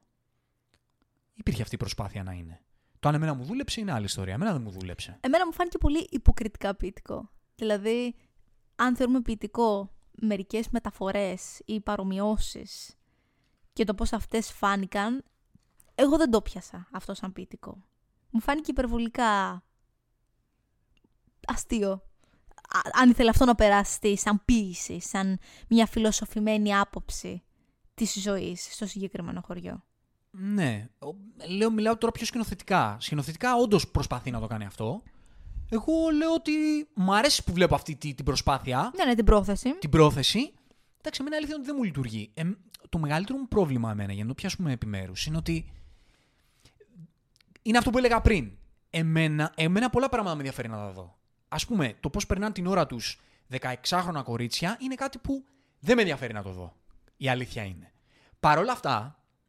Παρότι δεν με ενδιαφέρει να το δω, αν το θέμα της ιστορίας μπορούσα λίγο να το δω πιο έντονα μέσα από το σενάριο, θα με ενδιέφερε. Καταλάβες. Επειδή υπάρχει ένα θέμα, ε, mm-hmm. γενικά με τη ζωή σε μια ελληνική επαρχία και το πώς υπάρχει μια τύπου καταπίεση κοινωνική κτλ. Πόσο μάλλον σε συγκεκριμένα γεγονότα μπορεί να συμβούν. Ναι. Ε, είναι ότι δεν, δεν μου λειτουργεί πολύ καλά το πώς βγαίνει αυτό μέσα, πρακτικά μέσα από την ιστορία. Αυτό είναι που, που δεν μου λειτουργεί. Εντάξει, θεωρώ ότι το κομμάτι της καταπίεσης, ας πούμε, στα επόμενα επεισόδια θα το πιάσει. Στο πρώτο δεν το είδαμε πολύ, αλλά θεωρώ ότι δεδομένου ότι αυτό είναι το κύριο θέμα της ταινίας, θα υπάρξει ε, αναφορά σε αυτό το κομμάτι. Απλά, απ' την άλλη, σε, υπήρχε, υπήρχε περίπτωση αυτά τα γεγονότα που θα δείξει να μην έδειχναν, να μην αφορούσαν την καταπίεση. Δηλαδή, αυτό ήταν, είναι το μόνο που έχει να πει. Το πώς καταπιέζονται μερικά παιδιά, δεδομένου ότι συμβαίνουν μερικά πράγματα στη ζωή τους.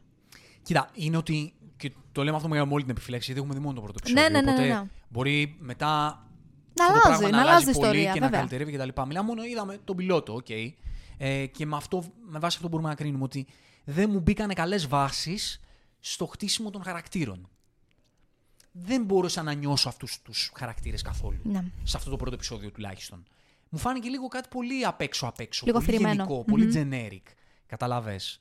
Ε, και όλες αυτές οι σκηνές, οι οποίες περιγράφουν λίγο το πώς περνάνε την ώρα τους, δεν μου λειτουργήσαν. Μπορεί να είμαι εγώ που να, μην, που να τόσο πολύ να με ενδιαφέρει αυτό το πράγμα.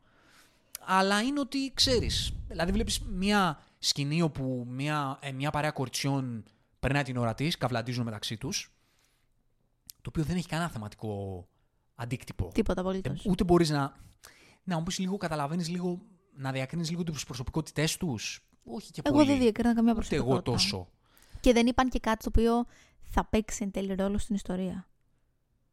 Ναι, δηλαδή, δεν ξέρω.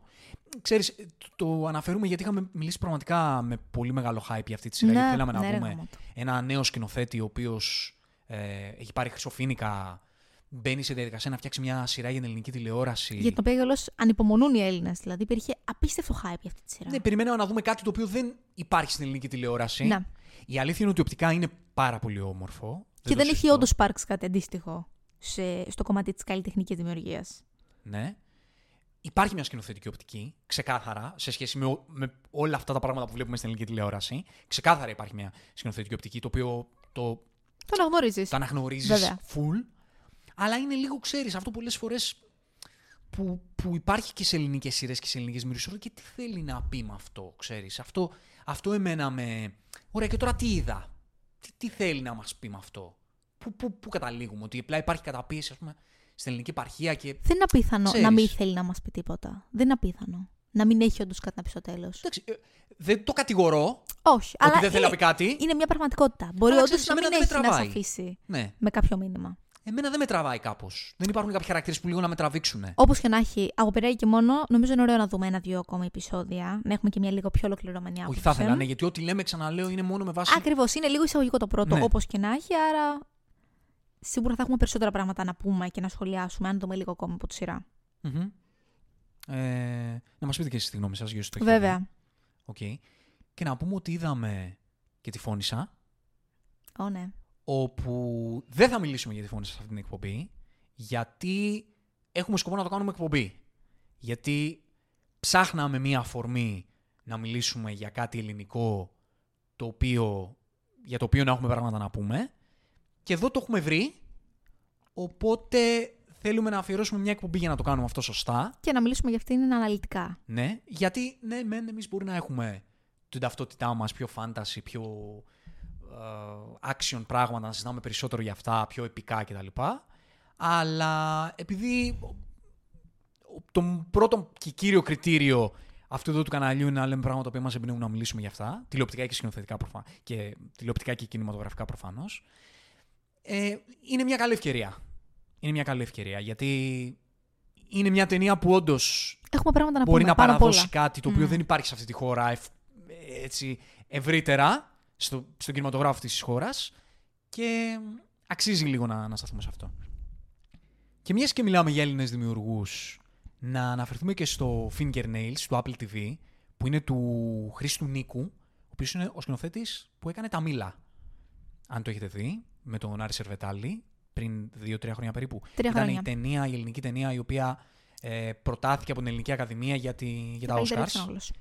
Τα μήλα μου είχαν αρέσει πάρα πολύ. Μου πάρα πολύ πει, πρέπει να τη δω κάποια στιγμή την ταινία. Και εξαιρετικός ο Σερβετάλης, εντάξει, οκ, okay, αλλά αυτό το πιο έτσι δύσκολο ύφος, πιο ήσυχο, πιο ας πούμε συνεφίλ, το στήριξε πάρα πολύ καλά ο Νίκου σκηνοθετικά και μου άρεσε πάρα πολύ εκεί που κατέληξε και το τι είχε να πει. Με μια τύπου δυστοπία α, μελλοντική. Και πάλι εδώ αυτό κάνει στο Fingernails, μπορείτε να το βρείτε στο Apple τι βι, όπου ο Χρήστος Νίκου διαχειρίζεται ένα τρομερό cast σε αυτή την ταινία. Τζέσι Μπάκλεϊ, Όσκαρ νομινή, Ριζ Αχμεντ, Όσκαρ νομινή, Τζέρεμι Άλεν Γουάιτ. Ό,τι πιο hot αυτή τη στιγμή. Ναι, ναι, μέσω του Μπέαρ. Τρομερό cast. Λουκ Βίλσον. Δηλαδή. Ε, τρομερά ονόματα. Πραγματικά μπράβο στον άνθρωπο, γιατί χτίζει μια καριέρα εκεί έξω στα βήματα που, που χάραξε ο, ο Γιωργάρας, ο, ο, ο Λάνθιμος. Mm-hmm. Και σε αυτή την ταινία α, μας φέρνει ένα story πάλι δυστοπικό του μέλλοντος. Που... Οριακά θα μπορούσε να είναι και σε επεισόδιο του Black Mirror, νομίζω. Το είναι ένα τύπο Black Mirror επεισόδιο, όπου υπάρχει μια μηχανή, ένας μηχανισμός ο οποίος κάνει ματσάρισμα το, τα... πόσο ταιριάζεις με τον σύντροφό σου. Ναι, και για να γίνει αυτό πρέπει σου μπορεί να ανήκει. Ναι. Πολύ λανθιμικό. Να είναι, είναι. Ε, μ, δεν μ' άρεσε και τόσο. Να, ούτε εμένα δυστυχώς. Κυρίως γιατί... Κατάλαβα την πρόθεσή του, η οποία ήταν, ας πούμε, να σου δείξει λίγο τεχνολογία, συναίσθημα και το πώς ορίζεις τη ζωή σου, έτσι όπως εξελίσσεται η ανθρωπότητα με βάση τεχνολογία, αλλά κάπου εκεί υπάρχει ένα συναίσθημα το οποίο μπορεί να έρχεται απέναντι στα δεδομένα της λογικής που σου παραθέτει η τεχνολογία. Και τι εν τέλει εσύ κάνεις γι' αυτό, δηλαδή πώς πράττεις αφού γνωρίζεις μερικά πράγματα για τον εαυτό σου, δεδομένου πώς λειτουργεί η τεχνολογία σε συγκεκριμένη χρονική περίοδο. Ναι. Κατάλαβα σε κάποιες πολύ κομβικές συγκεκριμένες σκηνές το πώς ήθελε έτσι να, να αφήσει ένα, ένα πιο αμήχανο συναισθηματισμό να πρωταγωνιστήσει και αυτό να καθοδηγήσει την, ε, τα ερεθίσματα που παίρνει ο, ο θεατής. Κοίτα, έχει ενδιαφέρον αυτό από την άποψη ότι όντως μιλάμε για μια ιστορία που σου λέει ότι μια μηχανή καθορίζει κάτι πολύ σημαντικό για τη δική σου ζωή. Πώς εσύ πράττεις γι' αυτό? Το αφήνεις να σε καθορίσει? Δηλαδή, παίρνεις την ταυτότητα αυτού που θα σου βγάλει μια μηχανή που δεν ξέρεις εν τέλει κατά πόσο μπορεί να είναι έγκυρη ή σωστή ή λειτουργεί για σένα, ή κάνεις κάτι γι' αυτό. Άρα, έχει όντως πολύ ενδιαφέρον να εξερευνήσεις το θέμα της τεχνολογίας και πόσο ρόλο αυτό παίζει σε κάτι τόσο κομβικό όσο είναι η ερωτική σου ζωή. Ναι, απλά ξέρεις, δεν κατάλαβα και πολύ τους χαρακτήρες. Δεν τους ένιωσα και τόσο. Αυτό είναι το, το κακό. Εμένα να ήταν... σου πω και το τέλος δεν μου άρεσε. Ναι. Δηλαδή, τελειώνει και λες, ναι, τώρα τι, τι είδα. Τι μου άφησε αυτό. Ναι. Ναι, αυτή είναι η προβληματισμή μου. Γενικά είναι μια ταινία η οποία δεν είναι τόσο fun to watch, δηλαδή είναι λίγο πιο δύσκολη. Όπως ναι. Και τα μήλα είναι δύσκολη ταινία, απλά νομίζω ότι ανταμείβουν τα μήλα στο φινάλε. Η συγκεκριμένη ταινία λίγο δεν, δεν μου οδήγησε κάπου. Δεν πήρα κάτι. Ούτε είχε κάποιο κρεσέντο στο τέλος. Από ένα γενικό σχόλιο, αυτά που αναφέραμε, τα οποία είναι πολύ γενικά, δεν με οδήγησε κάπου με βάση τη. Την πορεία των χαρακτήρων για να νιώσω κάτι παραπάνω. Ναι. Αυτό είναι λίγο που με προβλημάτισε. Και να κλείσουμε και με το Pen Killers. Mm-hmm. Του Netflix. Του Netflix. Με cast Chris Evans. Emily Blunt. Emily Blunt. Ε, Pen Hustlers. Pen Killers είπα. Pen Hustlers. Pen Hustlers, σωστά. Μια ταινία του David Yates, ο οποίος είναι ο σκηνοθέτης των ταινιών Harry Potter. Mm-hmm. Εδώ πάει να κάνει κάτι πολύ διαφορετικό. Και νομίζω ότι πάει να κάνει ένα Wolf of Wall Street από τα Lidl. Λοιπόν, ξέρεις τι, όταν την είδα την ταινία, δεν είχα δει ακόμη το Wolf of Wall Street ολόκληρο. Το είδαμε πολύ πρόσφατα. Και σκεφτόμουν τις προάλλες πόσο ξεδιάντροπα ίδιο είναι. Ναι. Δηλαδή, δεν πήρε καμία απολύτως δημιουργική αυτονομία. Ήτανε απίστευτα copy-paste. Δεν είναι... Ε, ε, Δεν είναι κακό με την έννοια, το βλέπεις, βλέπετε. Κοίτα, είναι αληθινή ιστορία, να το πούμε. Δηλαδή δεν το βγάλανε από το μυαλό τους. Όντως συνέβησαν αυτά τα πράγματα. Θες να πεις λίγο το story? Η εταιρεία αυτή υπήρχε.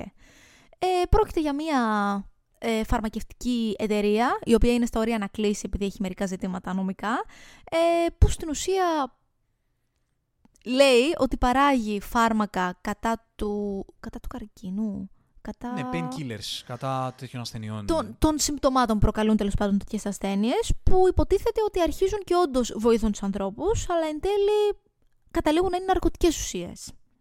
Δεν είναι spoiler αυτό, είναι η αληθινή ιστορία και δείχνει πώς μπλέκεται μέσα σε αυτή την ιστορία ε, μια νέα κοπέλα, η οποία δημιουργεί τεχνάσματα έτσι ώστε να μπαίνουν μέσα διάφοροι πολιτές φαρμάκων και να γιγαντώνεται η εταιρεία, όσο οι γιατροί αρχίζουν και τις συνταγογραφούν.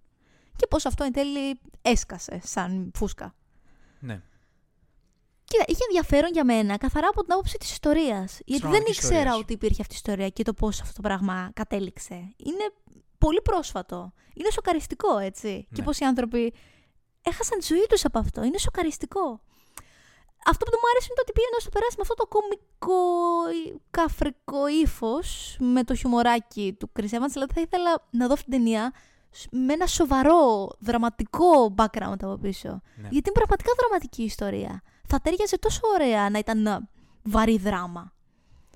Νομίζω εμένα το ηθικό δίδαγμα αυτής της ταινίας είναι ότι όταν δεν είσαι ο Μάρτιν Σκορσέζε, μην προσπαθείς να δεν γίνεις βγαίνει, ο Μάρτιν ναι, Σκορσέζε. Ναι. Και προσπάθησε πολύ έντονα να είναι ο Μάρτιν ναι. Σκορσέζε. Δηλαδή χρήματα στον αέρα και πάρτι μες στο γραφείο και ατάκι. Ήταν πραγματικά copy-paste σκηνές από αυτήν την ταινία. Και είναι γενικά το ύφος, ρε παιδί μου. Να, ναι, ναι, ναι. Δηλαδή, ε, πέραν από αυτές τις συγκεκριμένες σκηνές που σου θύμισαν έντονα Wolf of Wall Street, είναι γενικά όλο το ύφος ταινίας που είναι αυτό, ξέρεις, το πιο ανάλαφρο, ναι, ναι, ναι, ναι, ε, κομικίζον πράγμα, το οποίο, ξέρεις, δεν, δεν είναι εν τέλει κακό στο μάτι. Δηλαδή, βλέπετε, βλέπετε, και είναι και πολύ καλή η Emily Blunt, φυσικά, φυσικά και είναι. Φυσικά. Και ο Chris Evans αυτό που κάνει, μια χαρά το κάνει. Φυσικά. Απλά είναι ότι δεν μπορεί να σου δημιουργήσει το αντίκτυπο που σου δημιουργεί ο Μάρτιν Σκορσέζε. Είναι τύπου να είχαμε να λέγαμε, ρε παιδί μου, να περνάει η ώρα. Απλά θέλω, έχω αυτή την ιστορία που είναι πολύ ενδιαφέρουσα.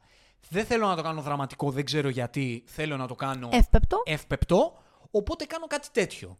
Το οποίο δεν μπορεί να έχει τη μαεστρία της σκηνοθετική. Όχι, βέβαια. Και, και ξέρεις και το, και το δέσιμο το θεματικό πώς το κάνει ο Σκορσέζε. Οπότε χάνει πολύ. Καταλήγει να είναι κάτι πάρα πολύ ελαφρύ. Που δεν σου μένει και εν τέλει. Δηλαδή, δεν σου μένει. Ναι. Οριακά είχα ξεχάσει ότι το είχαμε δει. Ναι. Όπως και να έχει. Για, για ένα χαλαρό. Για μια χαλαρή προβολή, μια χαρά είναι. Ναι, μια χαρά δηλαδή, είναι. Να το βάλεις ένα σουκού μεσημεράκι, βλέπετε. Ναι. Και για μένα καθαρά και μόνο για να δεις την ιστορία. Γιατί έχει πολύ ενδιαφέρον. Αλλά μέχρι εκεί. Ναι. Αυτά λοιπόν είδαμε τον προηγούμενο μήνα. Ε, για The Marvels δεν είπαμε, γιατί δεν, δεν είδαμε. είδαμε. Ναι. Για Loki δεν είπαμε, γιατί δεν, δεν είδαμε. Οκ. Okay. No further comments. Θα μιλήσουμε όμως... Έχουμε όμως τώρα που θα μπούμε στην ενότητα των νέων, θα έχουμε να πούμε πάρα πολλά πράγματα για Marvel. Βέβαια. Οπότε, επειδή εμείς στην ουσία εστερνιζόμαστε τη, την πορεία της Marvel, να μην συζητάμε στην ουσία για αυτά που βλέπουμε, αλλά για αυτά που θα δούμε μετά, οπότε αυτό θα κάνουμε κι εμείς. Πάρα πολύ απλά. Ε, Ακούω διάφορα για το The Marvels. Δεν ακούω καλά πράγματα. Ε, ακούω και καλά. Τι ακούω και καλά, ακούω και κακά. Για την ιστορία. Σε άλλους αρέσει, άλλους δεν αρέσει. Ε, και για το Loki επίσης. Για το Loki άκουσα καλά. Για το φινάλε. Ε, εμείς δεν έχουμε, καρχάς να το πούμε αυτό, καμία... Δεν λέμε ότι είναι κακό το The Marvels, δεν λέμε όχι, ότι είναι κακό το Loki. Όχι, όχι. Εμείς λέμε ότι απλά δεν τα είδαμε. Ακριβώς. Γιατί δεν μας κινούν και τόσο πολύ το ενδιαφέρον. Πάντως για το Loki άκουσα αρκετά καλά πράγματα. Ναι, οκ, okay, μια χαρά. Μακάρι. Εμείς είπαμε και την προηγούμενη φορά, εγώ τουλάχιστον αυτό είπα, ότι μακάρι να τελείωσε καλά και να είναι το φινάλε πάνω στο χαρακτήρα. Καταλαβαίνω ότι μάλλον είναι. Το θέμα είναι ότι όλα αυτά τα στρώματα στα πρώτα επεισόδια που έπρεπε να περάσω από αυτό το world building, το οποίο δεν με ενδιαφέρει καθόλου, δεν μπορούσα να, με... δεν μπορούσα να τα ξεπεράσω για να φτάσω σε ένα φινάλε το οποίο μπορεί όντως να έχει να, ναι, ναι, ναι, μια ναι. ουσία. Εγώ δεν την ξεκίνησα καν δεύτερη σεζόν. Δηλαδή, τουλάχιστον είπες θα δω και κανένα επεισόδιο. Εγώ δεν το ξεκίνησα καν. Ναι. Δεν πήγα καν σε διαδικασία. Βλέπουμε όμως Invincible, βέβαια, το οποίο συνεχίζει εκπληκτικά και αυτό να δείτε. Ε, αυτό μπορούμε τουλάχιστον να το προτείνουμε. Ακούω ότι θεραπευτικά πράγματα για το πώς ναι. συνεχίζει αυτή τη σειρά. Ό,τι θέλετε να δείτε, αλλά εμείς αυτό προτείνουμε βέβαια, τουλάχιστον. Βέβαια, αυτές είναι οι δικές μας προτάσεις. Ναι. Λοιπόν, αυτά. Πάμε στην επόμενη ενότητα για να μιλήσουμε για όλα τα νέα που ακούσαμε και διαβάσαμε αυτό το διάστημα. Cannonball. Ladies and gentlemen, can I please have your attention? I've just been handed an urgent and horrifying news story. And I need all of you to stop what you're doing. And listen, Cannonball! Cannonball λοιπόν, και θα ξεκινήσουμε από τα σοβαρά, γιατί πρέπει να ξεκινάμε από τα σοβαρά. Αρχικά να πούμε ότι μέσα στο Δεκέμβριο υπάρχει ένα event, φεστιβάλ που έχει να κάνει με το κλείσιμο του Ιντεάλ. Λέγεται Last Picture Show και έχει πάρα πολλές ωραίες προβολές όσοι είστε Αθηναίοι, όσοι είστε στην Αθήνα αυτό το μήνα στο Ιντεάλ. Με πάρα πολύ ωραίες ταινίες. Έχει Seven, έχει Die Hard που είναι και χριστουγεννιάτικο.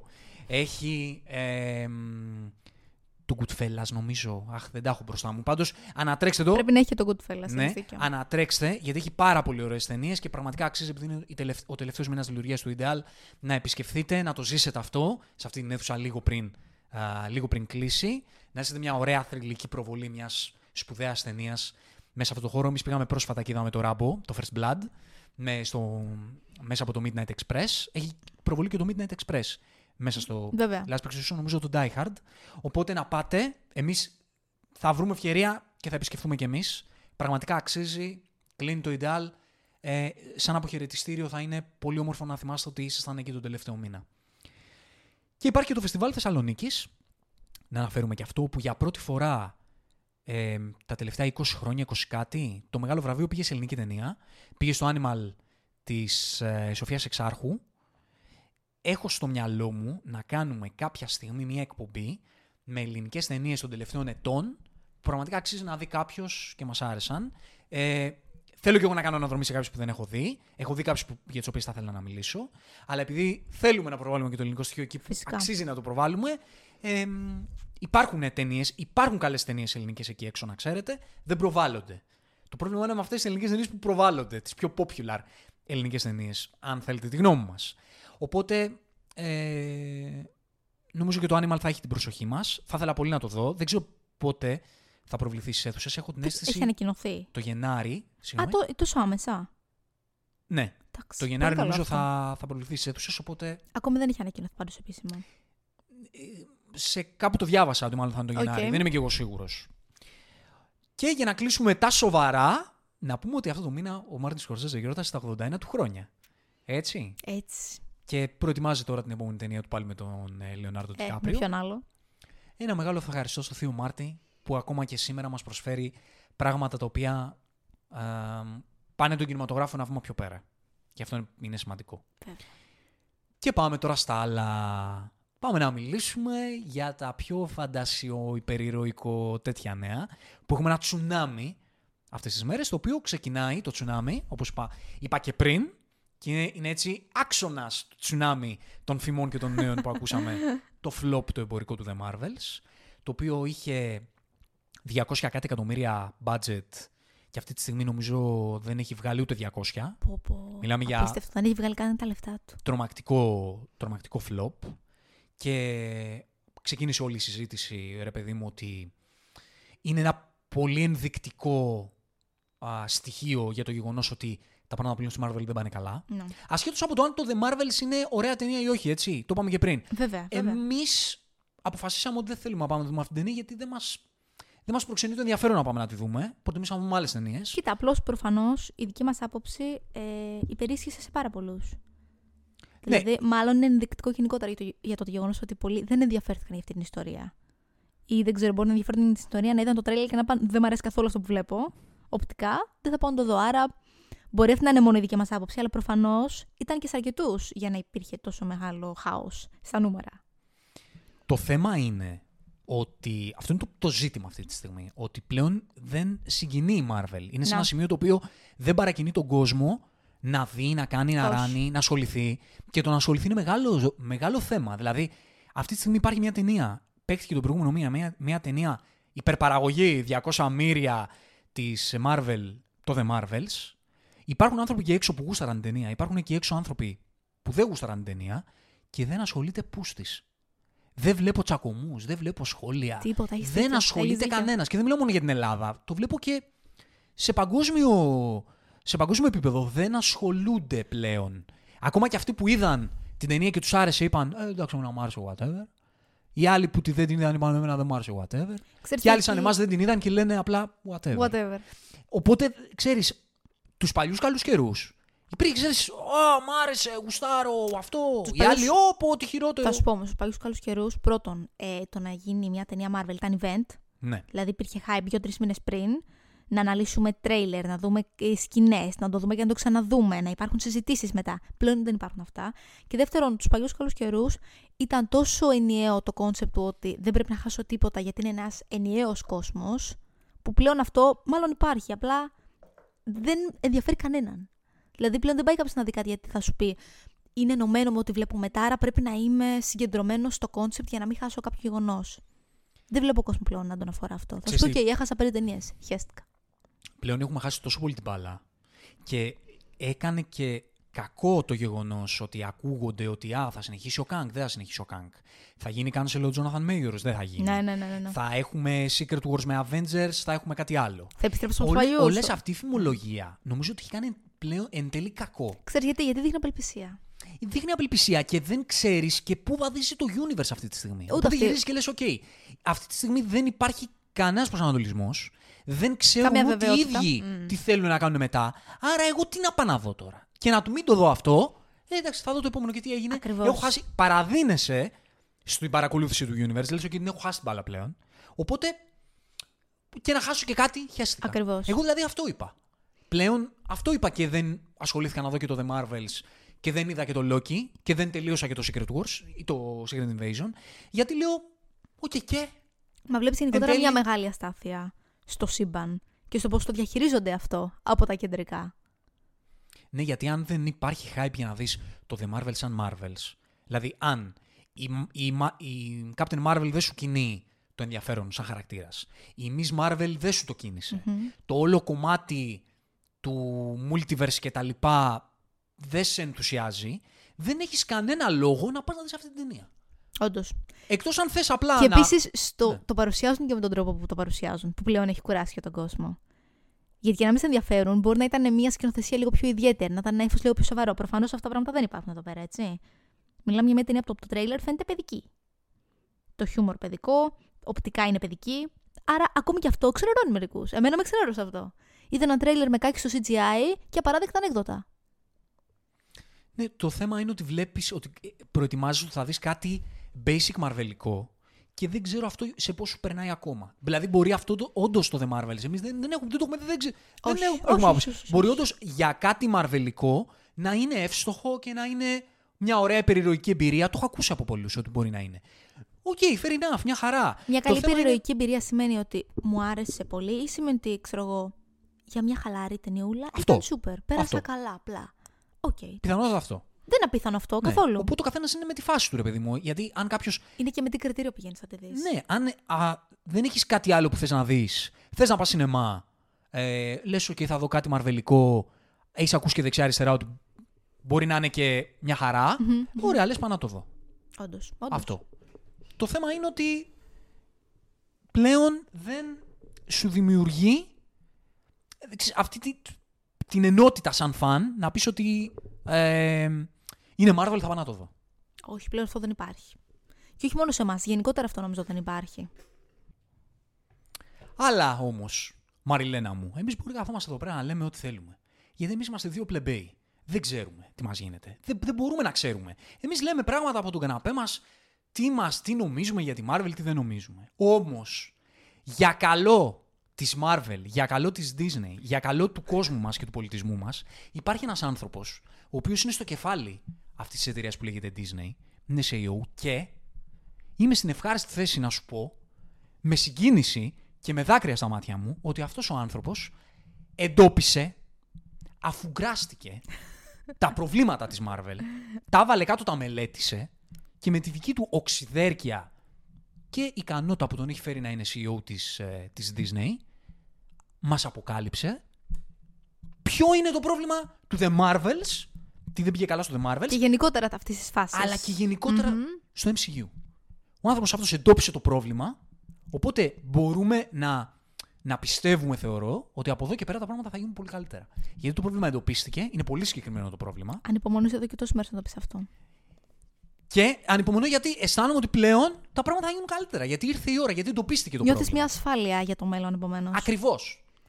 Πήραν λοιπόν συνέντευξη στον Bob Iger, το σι ι ο της Disney, για να τον ρωτήσουν και για το εμπορικό φλόπ του The Marvels και γενικά αυτή τη φάση του εμ σι γιου κτλ. Και, και τον ρώτησαν, ε, κύριε Iger, δηλαδή, Τι μπορεί, τι μπορεί να έφτεξε, τι, τι, τι μπορεί να μην πήγε καλά. Και γύρισε ο Άγκερ και λέει: Λοιπόν, άκουσα να σας πω, εγώ τα πράγματα τα έχω καταλάβει πώς έχουν. Έχουμε καταλάβει ποιο είναι το πρόβλημα, υπάρχει ένα συγκεκριμένο πρόβλημα. Ε, γύρισε και μέσα στον κορονοϊό η, η ταινιούλα. Είχαμε κάποια πολύ συγκεκριμένα προβλήματα, τα οποία είναι και το πρόβλημα αυτής εδώ της φάσης.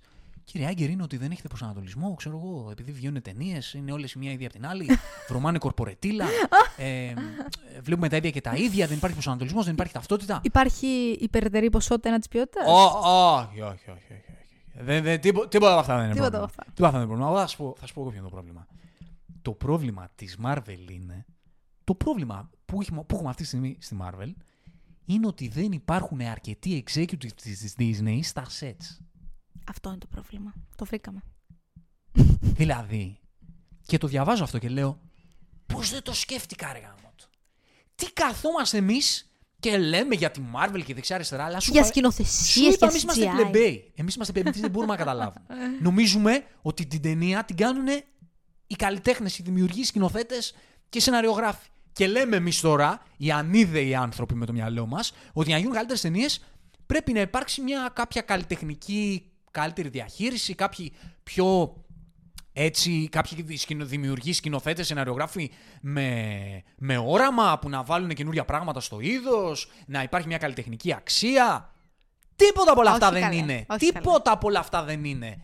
Το πρόβλημα είναι ότι δεν υπάρχουν αρκετοί executives της Disney στα sets. Το έτσι, πρόβλημα δεν έτσι. είναι ότι... Η Disney, ότι η Marvel αυτή τη στιγμή βρωμάει κορπορετήλα. Είναι ότι δεν βρωμάει αρκετή κορπορετήλα. Τότε σας τέλεια. Είναι ότι, δεν, δεν, ότι η κορπορετήλα μας επηρεάζεται από άλλους παράγοντες. Ενώ αν είχαμε μια τόφια κορπορετήλα, μια τόφια κορπορετήλα. Χωρίς καμία καλλιτεχνική ελευθερία. Παραπάνω στελέχη στα γυρίσματα. Αυτό επίβλεψη χρειάζεται. Επίβλεψη αυτούς τους, τους παλιανθρώπους, τους σκηνοθέτες και τους σεναριογράφους για, για, να, για να ακολουθούν ακριβώς τη γραμμή του στούντιο. Έτσι. Κατάλαβες. Έτσι. Από αυτούς που γνωρίζουν από τέχνη. Ναι. Τα επιχειρηματικά στελέχη. Ποιος άλλος μπορεί να σου πει ποια είναι η κατάλληλη σκηνοθετική οπτική από έναν executive. Είμαι συγκινημένος γιατί ξέρεις, μακάρι να, να ήμουν, να μ' αξίωνε ο Θεός να βρεθώ σε ένα από τα επόμενα set της Marvel. Να, να περιμένω αυτούς τους άγιους ανθρώπους, τους executives, που θα έρθουν να μας σώσουν. Με το φως της γνώσης. Με, με τα βάγια θα τους, θα τους, θα τους καλωσόριζα στα σετ. ε, να αργόντουσαν πάνω στα, στα γαϊδουράκια τους για να μας σώσουν. Να μας, να μας πάνε στη γη της επαγγελίας. Κατάλαβες. Κατάλαβες τι ανίδεοι που είμαστε και δεν καταλαβαίναμε τόσο καιρό ποια είναι τα πραγματικά προβλήματα. Έτσι, ήμασταν, της Marvel. Ήμασταν τυφλοί. Τι να πω, να έχει ο Θεός καλά το Bob Iger και, και την ε, δεινότητά του. Στο να αντιλαμβάνεται τα προβλήματα του universe. Και να τα διορθώσει φυσικά, έτσι. Γιατί αυτό σημαίνει ότι πλέον θα είναι ακόμη περισσότερο αλλαγμένες ταινίες. Μα αναμένουμε στρατεύματα από executives στα επόμενα sets, τα οποία θα εγγυηθούν την καλλιτεχνική έτσι, ε, ε, επίδοση των επόμενων ταινιών και σειρών. Γιατί αυτό λείπει από το εμ σι γιου. Ε, αυτό, εν τέλει αυτό έλειπε. Και αυτό θα εγγυηθεί φυσικά και τα αδιανόητα ποσά που θα εισπράξουν. Βεβαίως. Βεβαίως. Να έχει, να έχει Θεός καλά τον Bob Iger και τους executives του έτσι, έτσι. που θα σώσουν τη, την Disney. ε, ναι, αυτό, αυτά είναι τα καλά νέα. Αυτά είναι τα καλά νέα. Για να πάμε λίγο στα κα, καστιακά, ό, για όλα αυτά, για όλες τις ειδήσεις και τις φήμες, μάλλον φήμες ακόμα, που έχουν ακουστεί για το, για το casting των επόμενων ε, project της Marvel. Ε, ελπίζουμε με πάρα πολλούς executives όλα αυτά μαζί. Βέβαια, βέβαια. Πέδρο Πασκάλ σαν μίστερ Fantastic. Να. Θεωρείς ότι δεν ήταν προβλεπόμενο να αρχίσει να εφημολογείται ο Πέδρο για κάποιον μεγάλο ρόλο στο εμ σι γιου. Η αλήθεια είναι... Και ο... πολύ άργησε. Η αλήθεια είναι ότι όταν ακούστηκε ήμουν σε φάση, ρε πώς δεν το σκεφτήκαμε. Δηλαδή πώς, για ποιο λόγο δεν το είχαμε δεδομένο ότι αυτό θα είναι. Ακριβώς. Ακριβώς. Ναι. Ε... Δεν λέω ότι δεν μου ταιριάζει, ότι δεν θα ήταν. Ό, όχι ότι δεν μου ταιριάζει, δεν μου ταιριάζει. Δεν λέω ότι δεν θα ήταν καλό στο ρόλο ο Πέδρο Πασκάλ, γιατί ο Πέδρο Πασκάλ είναι ένας πάρα πολύ ωραίος άνθρωπος και πολύ καλός ηθοποιός και μπορεί να είναι σε όλα πάρα πολύ καλός. Ε, δεν μπορώ άλλο, ρε παιδί μου, το, σε όλους τους ρόλους να, να κάνουμε τόσο προβλέψιμα castings. Μωρέ, είναι η πιο γνωστή τους τακτική. Ό,τι είναι hot αυτή την περίοδο, ό,τι κάνει buzz, θα το φέρουμε για να κάνει νούμερα. Γιατί τίποτα άλλο πλέον δεν μπορεί να κάνει νούμερα. Εκτός από το να έχουμε μια έκπληξη στο όνομα. Ναι. Εμένα μου άρεσε τόσο πολύ ο Τζον Κραζίνσκι. Εξαιρετικός. Τόσο πολύ ήταν. Θα τον ήθελα. Συμφωνώ. Τόσο πολύ. Συμφωνώ απόλυτα. Αλλά δεν κόβει εισιτήρια ο Τζον Κραζίνσκι. Ή και να εκοβέ μπορεί να λένε τον κάψαμε με ό,τι δημιουργήσαμε στο Doctor Strange. Δεν χρειάζεται πλέον τον... Θέλουμε την έκπληξη. Ναι. Αυτόν τον είχαμε. Θέλουμε ένα μεγάλο εμπορικό όνομα. Γιατί... Και να δεν... μας κουβαλήσει, γιατί αλλιώς δεν κουβαλιόμαστε. Ξεκάθαρα και θέλανε και τον μπάζ. Βέβαια. Θέλουν Βέβαια. τον μπάζ αυτή τη στιγμή απεγνωσμένο. Μα μόνο από αυτό ζουν αυτή την περίοδο. Mm-hmm. Ναι, και ακούγονται πολλά και διάφορα ε, για το ρόλο του Doctor Doom, ο οποίος δεν είναι καθόλου περίεργο. Τώρα, γενικά υπάρχει μια απίστευτη φημολογία. Δεν ξέρω πραγματικά τι να πιστέψω και πώς θα πάει το πράγμα σε ό,τι έχει να κάνει με τον γκάνγκ. Το αν θα καταλήξουμε εκεί ή όχι. Άλλοι λένε... Το έχω χάσει με τον γκάνγκ. Άλλοι λένε. Το διαγράφουν και θα πάμε στον Doctor Doom. Άλλοι λένε όχι, τελικά δεν τον κάνουμε cancel. Το Jonathan Majors θα συνεχίσουμε με αυτόν. Ακούγονται πάρα πολλά αντικρουόμενα εκεί έξω και δεν ξέρω πραγματικά εν Κοίτα, τέλει... αυτά σε ένα βαθμό εξαρτώνται, υποθέτω, και από το τι θα γίνει με τον ηθοποιό. Ναι. Δηλαδή, αυτό σε ένα βαθμό ακόμη δεν, δεν μπορούμε να το ρίξουμε στη Marvel, γιατί ακόμη δεν ξέρει πώς θα χειριστεί τον ίδιο τον ηθοποιό. Αν θα υπάρξει ενώση συνέχεια των δανειών ή όχι. Βέβαια, αν δεν θα υπάρξει, θα μπορούσαν. Ναι, βρίσκαν κάποιον άλλο ηθοποιό. Ξύμινο το θέμα. Δηλαδή, ειλικρινά, υπάρχει αυτή τη στιγμή hype. Άσχετο με τον Jonathan Majors, τελείως. Υπάρχει hype για το τι θα γίνει με τον gang. Έλαντε. Μοιάζει κανέναν ο gang αυτή τη στιγμή. Για μένα θα ήταν καλύτερη ιδέα να το κάνουν ε, scrap αυτό τελείως και να μάθουν το κρυφό. Ναι, ισχύει. Βέβαια, απέσιο για την εικόνα της Marvel, έτσι. Να έχουν ταινίες που πάνε να κτίσουν κάτι και εν τέλει ακυρώνονται. Όπως έγινε φυσικά και στην ντι σι. Δηλαδή, δεν θέλω να πω ότι αυτό είναι μόνο πρόβλημα στη Marvel. Και στην ντι σι το ήταν αυτό στον Black Adam. Μου φαίνεται χειρότερα κακό το να έχουμε αυτή τη μεγάλη ταινία ε, Avengers επίπεδο με ένα βίλαν τον οποίο τον νικήσαν τα μυρμήγκια. Ναι, κυριολεκτικά. Μου φαίνεται πο- πολύ... Κυριολεκτικά. Πολύ χειρότερο αυτό. Και, και γενικά, άσχετα με τη δική μου την άποψη, νομίζω ότι δεν νοιάζει τον κόσμο πλέον ο Κάγκ. Η διαχείριση που είχε ήταν κάκιστη. Ναι, θα... ήταν όντως. Θεωρώ. Ήταν όντως. Και είναι κρίμα γιατί θα μπορούσε ερμηνευτικά όχι θα μπορούσε να το κουβαλήσει αυτό το πράγμα. Δεν του έδωσαν καν την ευκαιρία να δείξει τον ήρωα σαν ήρωα. Ναι. Και πριν πούμε για τον Doctor Doom που το αφήσαμε ανοιχτό, ε, αυτή τη στιγμή τα δημοσίευματα λένε ότι ο Waldron, ο σεναριογράφος, Loki, WandaVision κτλ. Θα είναι αυτός ο οποίος θα, θα γράψει mm-hmm. τα δύο Avengers, το Secret Wars και το Kang Dynasty, αν θα είναι αυτά τα ονόματά τους μέχρι τότε. Που το θεωρώ καλή επιλογή. Εννοείται. Εννοείται. Θεωρώ καλή επιλογή. Θεωρώ ότι είναι ο πιο σοβαρός. Μέχρι τώρα έχει δείξει πάρα πολύ καλά δείγματα της δουλειάς του. Ναι, χωρίς να έχω δει τον Loki. Θεωρώ ότι είναι ο πιο σοβαρός από τους γραφιάδες που έχουν ασχοληθεί με αυτό το face του εμ σι γιου. Οπότε θεωρώ ότι είναι καλή επιλογή. Και λένε ότι φαβορεί για τη σκηνοθεσία του είναι ο Ράιμι. No. Η καλύτερη κίνηση που θα μπορούσαν mm. να κάνουν. Ξεκάθαρα. Θεωρώ. Μακάρι. Μακάρι. Βέβαια, ε... κοίτα να δεις. Θα υπάρχουν στελέχη εκεί μέσα, άρα δεν ξέρω πόσα θα μπορεί να κάνει. Ο Ράιμι θα είναι πάρα πολύ καλός για να τον έχουμε εκεί πέρα να τον θαυμάζουμε. Τη δουλειά την κάνουν οι executives. Γιατί αυτοί, η επιτήρησή τους. Αυτοί γνωρίζουν. Καταλαβες. Το ανέφερες πάρα πολύ ωραία. Δηλαδή θα έχουμε το Ράιμι. Έτσι. Είμαστε έξυπνοι και βάλουμε το Ράιμι γιατί ακούμε ότι και έξω θέλουν κάποιους καλλιτέχνες δημιουργούς οι οποίοι να έχουν ταυτό κτλ. Και τι κάνουμε εμείς σαν Disney? Θα πάρουμε το Ράιμι. Πάρα πολύ ωραία. Αλλά θα πνίξουμε τη δημιουργικότητάς τους για να τον ελέγχουν. Γιατί πότε μόνο του θα αφήσουμε το Ράιμι να κάνει ό,τι θέλει. Δεν θα έχουμε τη στρατιά μας από τους executives να είναι εκεί πέρα αναδεκάδες να τον επιτηρούν. Έτσι, έτσι.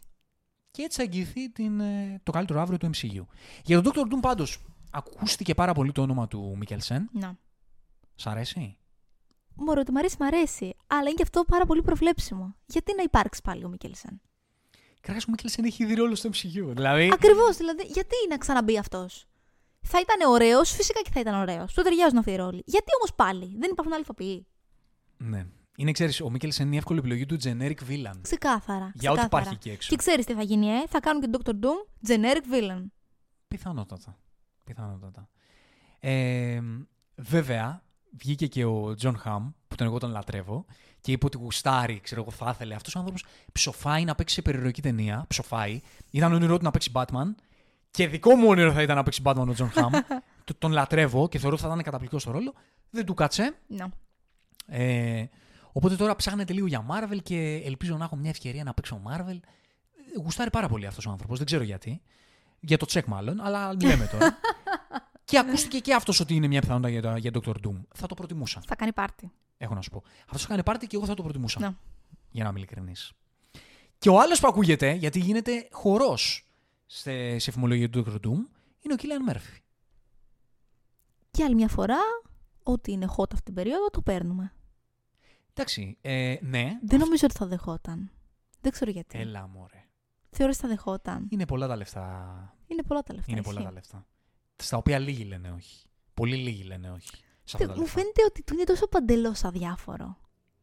Δηλαδή, εδώ φαίνεται ο ηθοποιός αδιάφορος, ακόμη και για τα project που πραγματικά τον ενδιαφέρουν, μάλλον. Δεν μπορώ να φανταστώ πώς θα βγει στις ε, συνεντεύξεις μετά από κάτι τέτοιο και θα κάνει ότι όντως. Μου άρεσε αυτό που έκανα, έκανα κάτι ουσιώδες, ήταν μια ωραία ερμηνεία. Εντάξει, μου εδώ το έκανε ο Μπέιλ για το, για το Love and Thunder. Ο Μπέιλ πρέπει να ήταν. Καλά, έχεις δίκιο. Να πάρω το τσεκ να φύγω τρέχοντας, ξέρω εγώ. Δεν. Τι να πω. Τι να πω. Θα μου κάνει πραγματικά εντύπωση όμως. Και δεν μπορώ να τον φανταστώ. Δεν ξέρω, δεν μπορώ να συνδέσω το πρόσωπο αυτού του ανθρώπου με εμ σι γιου. Δεν μπορώ. Εμένα φαίνεται... θα μ' άρεσε πάντως, να σου πω την αλήθεια. Θα μ' άρεσε. Πέραν από το για ποιο λόγο το κάνει η Marvel, εμένα θα μ' άρεσε σαν cast. Δεν πολύ. Ξέρω πώς θα ήταν. Εμένα θα μ' άρεσε. Ε... Και είχαμε και ένα άλλο πολύ ενδιαφέρον νέο που δείχνει έτσι λίγο τη λογική του εμ σι γιου. Τι γίνεται τώρα. Έχουν καστάρει τον Steven Yeun, τον ηθοποιό ο οποίος παίζει και το ρόλο του Invincible, στο Invincible, σαν Sentry. Ο οποίος Sentry είναι ένας περίρωας, ο οποίος έχει και ένα uniform ίδιο με του, με του Invincible. Και το έλεγε ο Robert Kirkman, ο creator του Invincible, ότι α, μου το είπε και με πήρε τηλέφωνο να μου πήρε, εσύ δεν ήξερα ότι, ότι τα χρώματα του Sentry είναι ίδια με το, με το Invincible. Και έλεγα εγώ από μέσα μου, ρε Steven, εσύ δεν το ξέρες. Λες η Marvel να μην το ξέρε. Ότι θα πάνε να, να καπηλεύσουν την επιτυχία του Invincible. Εντελώς κυριολεκτικά. Αντιλαμβάνεσαι λίγο με ποια λογική κάνει, κάνει πράγματα το εμ σι γιου αυτή τη στιγμή. Είπαμε, στελέχη μόνο. Αυτή τη στιγμή αυτοί κάνουν κουμάντο. Και δημιουργικά, αλλά και, και επιχειρηματικά. Μια χαρά, μια χαρά. Για να πάμε αυτή τη στιγμή. Α, είχαμε και το άλλο συγκλονιστικό. Α, είχαμε το άλλο συγκλονιστικό για το εμ σι γιου. Έχεις ακούσει για Silver Surfer τι ακούγεται στο Fantastic Four? Όχι. Ότι παίζει να είναι ο Silver Surfer ο villain του Fantastic Four και ποιος μπορεί να είναι το cast του Silver Surfer. Όχι, πες. Η Anya Taylor-Joy. Κοίτα, άλλη μια περίπτωση που ήδη είναι περίεργο που δεν την έχουν πάρει. Ναι, εντάξει, ξεκινάμε στην τεράστια συζήτηση γιατί ο Silver Surfer είναι αντρικός χαρακτήρας. Να τον αλλάξουμε. Καλά, εντάξει, εμένα δεν με, Gen... δεν με αλλάζει αυτό γιατί θα τα κάνουν όλα απλά για το buzz, για τον τόρο. Ναι, ρε παιδί μου, δεν εντάξει. Μου κάνει εντύπωση. Λίγο, απλά συνάμε λίγο τη λογική. Για ποιο λόγο δηλαδή. Ξέρεις, εμείς δεν είμαστε αυτοί. Δεν μας νοιάζει τώρα το αν αλλάζουν τα φύλλα κτλ. Σιγά. Αλλά για ποιο λόγο να το κάνεις κιόλας. Ποιος είναι ακριβώς ο λόγος για να αλλάξεις gender στο Silver Surfer? Να δημιουργήσεις τόρο. Τόρο. Ναι. Ως προς τι? Ως προς το να υπάρχει πάλι μια συζήτηση, να υπάρχουν τσακωμοί, να υπάρχει buzz, να υπάρχει περιέργεια. Αυτό από αυτό είναι. Ναι, δεν ξέρω τι να σου πω. Ε, εμένα μου φαίνεται γραφικό.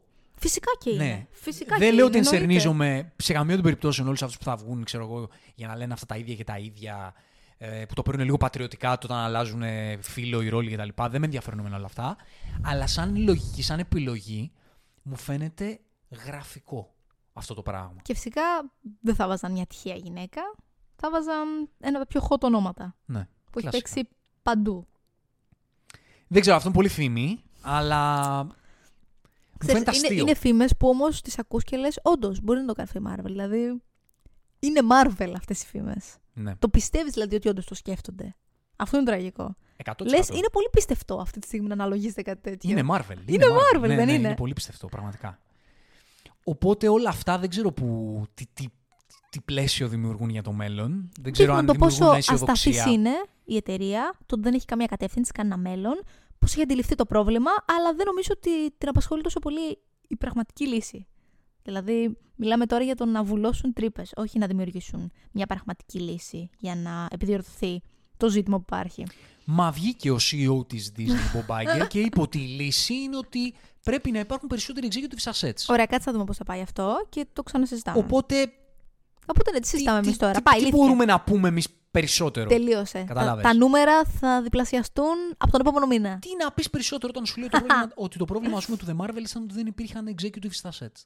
Τι, τι περισσότερο να πεις μετά από, από okay, αυτό το τι να σχολιάσεις. Να σχολιάσω τώρα γιατί αλλάζουν το Silver Surfer και θα το παίξει η Anna Taylor-Joy. Νομίζω τι ότι αυτό είναι αναγνωριστικό για την κατάσταση, για τον τρόπο σκέψης ε, στα κεντρικά της Marvel αυτή τη στιγμή. Νέος Lex Luthor του Superman Legacy θα είναι ο Nicholas Hoult. Αυτό πώς φαίνεται. Δεν με χαλάει. Καθόλου και εμένα. Πολύ ωραίο. ένας εξαιρετικός τοπιός, έχει δείξει στο είδος την αξία του και θα μου άρεσε πολύ να τον δώσω κάτι τέτοιο. Ναι, και εμένα μου αρέσει αυτό. Μου αρέσει πολύ.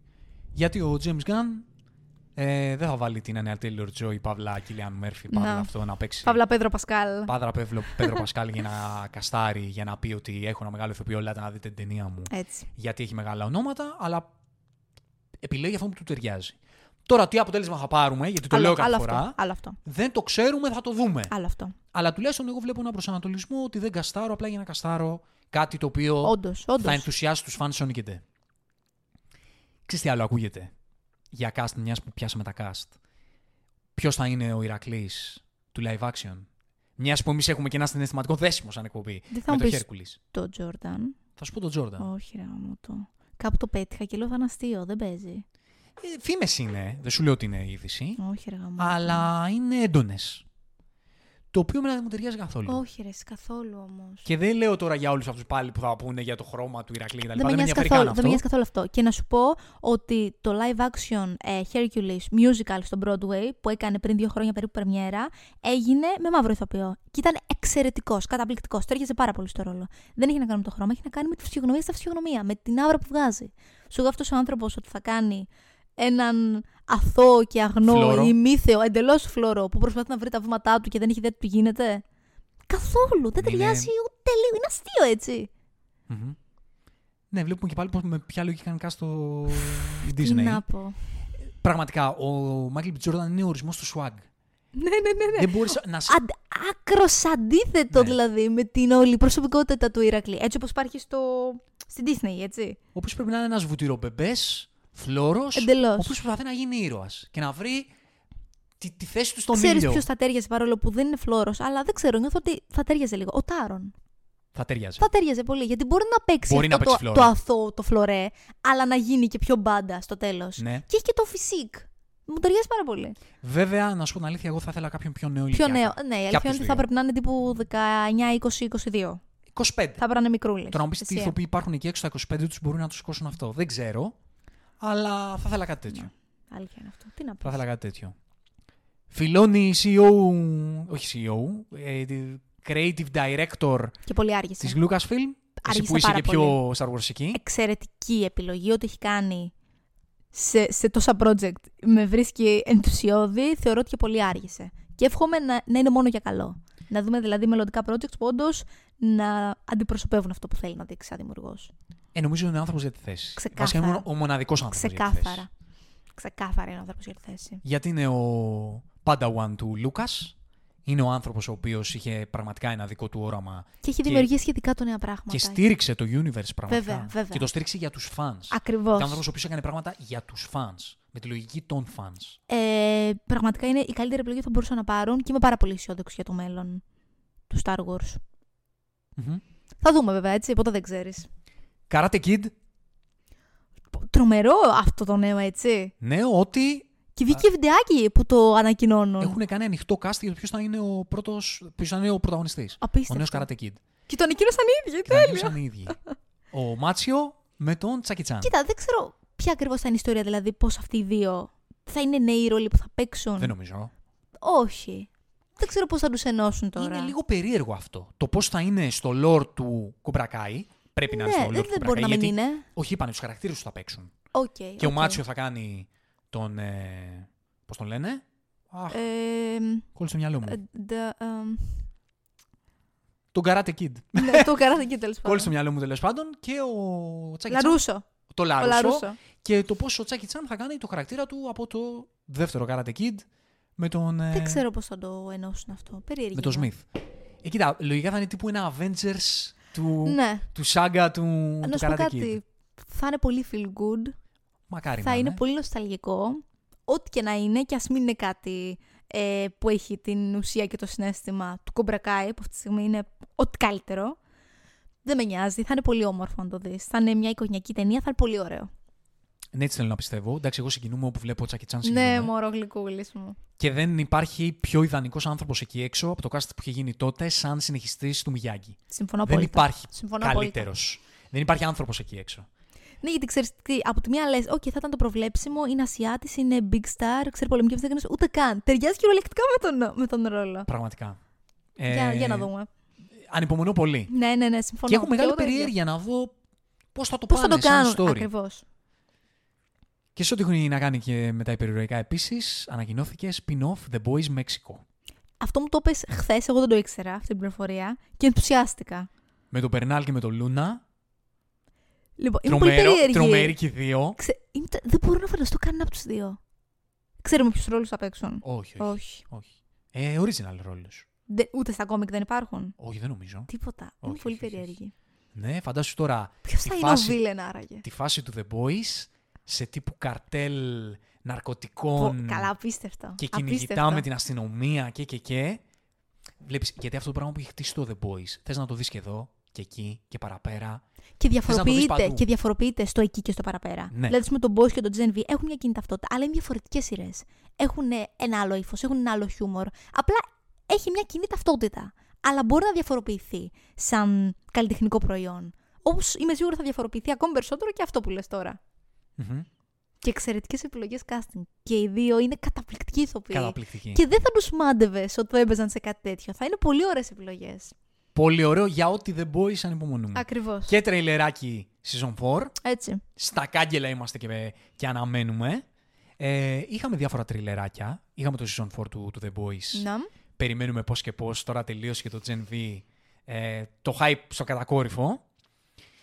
Είδαμε τρέιλερ Rebel Moon, mm-hmm. καινούριο. Τι είσαι να πεις για Rebel Moon, το οποίο βγαίνει αυτό το μήνα. Είμαι πάρα πολύ περίεργη εδώ, γιατί ξέρεις, έχει κτίσει ένα μεγάλο hype. Τα τρέιλερ δείχνουν πάρα πολύ εντυπωσιακά. Δείχνουν ένα πελώριο σύμπαν. Δείχνουν πάρα πολλά γνωστά πρόσωπα. Η παραγωγή δείχνει πολύ εντυπωσιακή. Βλέπεις μάχες, βλέπεις πάρα πολλά ε, υπερφυσικά κομμάτια να ενώνονται. Δηλαδή δεν ξέρω πώς όλο αυτό θα ενωθεί σε έναν τόσο μεγάλο κόσμο. Είναι σαν να είναι πέντε έξι διαφορετικά universes που ενώθηκαν. Είμαι πολύ περίεργη εδώ. Ξέρεις, εμένα εγώ έχω ένα προβληματισμό. Ναι, εντάξει, ο Σνάιντερ είναι μάστορας. Στο να... Οπτικά είναι πανέμορφο, έτσι. Ναι, στο να παρουσιάζει αυτά τα έπι, τα φαντασιακά έπι. Ναι, δείχνει όντως έπος. Αλλά ξέρεις, σαν story μου κάνει τόσο generic που δεν βρίσκω τι είναι αυτό που θα με, που θα με πιάσει σαν story. Να το δούμε βέβαια πρώτα προφανώς. Ξέρεις, αλλά είμαι... σαν πρωτοερέθισμα δεν υπάρχει κάτι που να με. Ίσως το να, κρατάνε... με, να με ιντριγκάρει. Ίσως το κρατάνε έτσι επίτηδες. Γιατί δεν έχουν φανερώσει πάρα πολλά για την ιστορία. Δηλαδή. Εξακολουθεί και είναι αρκετά εισαγωγικό. Δεν γνωρίζουμε πολλά πράγματα ακόμη για το τι θα αφορά αυτό καθ' αυτό. Απ' την άλλη, είδαμε τρέιλερ. Νομίζω το τρέιλερ του μήνα για μένα. Τρελάθηκα. Το Furiosa. Το Furiosa. Καταπληκτικό. Έπαθα σοκ. Καταπληκτικό. Λέω ρε φίλε, να, να με πέντε πλάνα τι σημαίνει φαντασιακό σινεμά. Πώς φάνηκε ο Χέμσουορθ. Φανταστικός. Φανταστικός. Μ' άρεσε πάρα πολύ. Βγάζει μια καλτήλα την οποία ναι, την ναι, ναι, ναι. Και μου άρεσε και Άνια. Και εμένα μου άρεσε. Δεν μπορώ να τη συνδέσω με τίποτα με τη Φουριόζα της Σαρλίς Θέρον. Η αλήθεια είναι. Όχι, ούτε εγώ. Μου φαίνονται τύπου τελείως διαφορετικά πράγματα μεταξύ τους. Αλλά δεν με νοιάζει, σιγά. Όχι πολύ, ούτε εμένα. Γιατί είναι ωραία για αυτό που κάνει. Ναι. Γιατί αυτό που κάνει, γιατί ο Τζορτζ Μίλλερ είναι μάστορας. Ωραία, τα κυνηγητά εκεί στην έρημο, πόσο cool. Δεν, δεν υπάρχει αυτό το πράγμα. Σοβαρά αυτό το εμβληματικό πράγμα.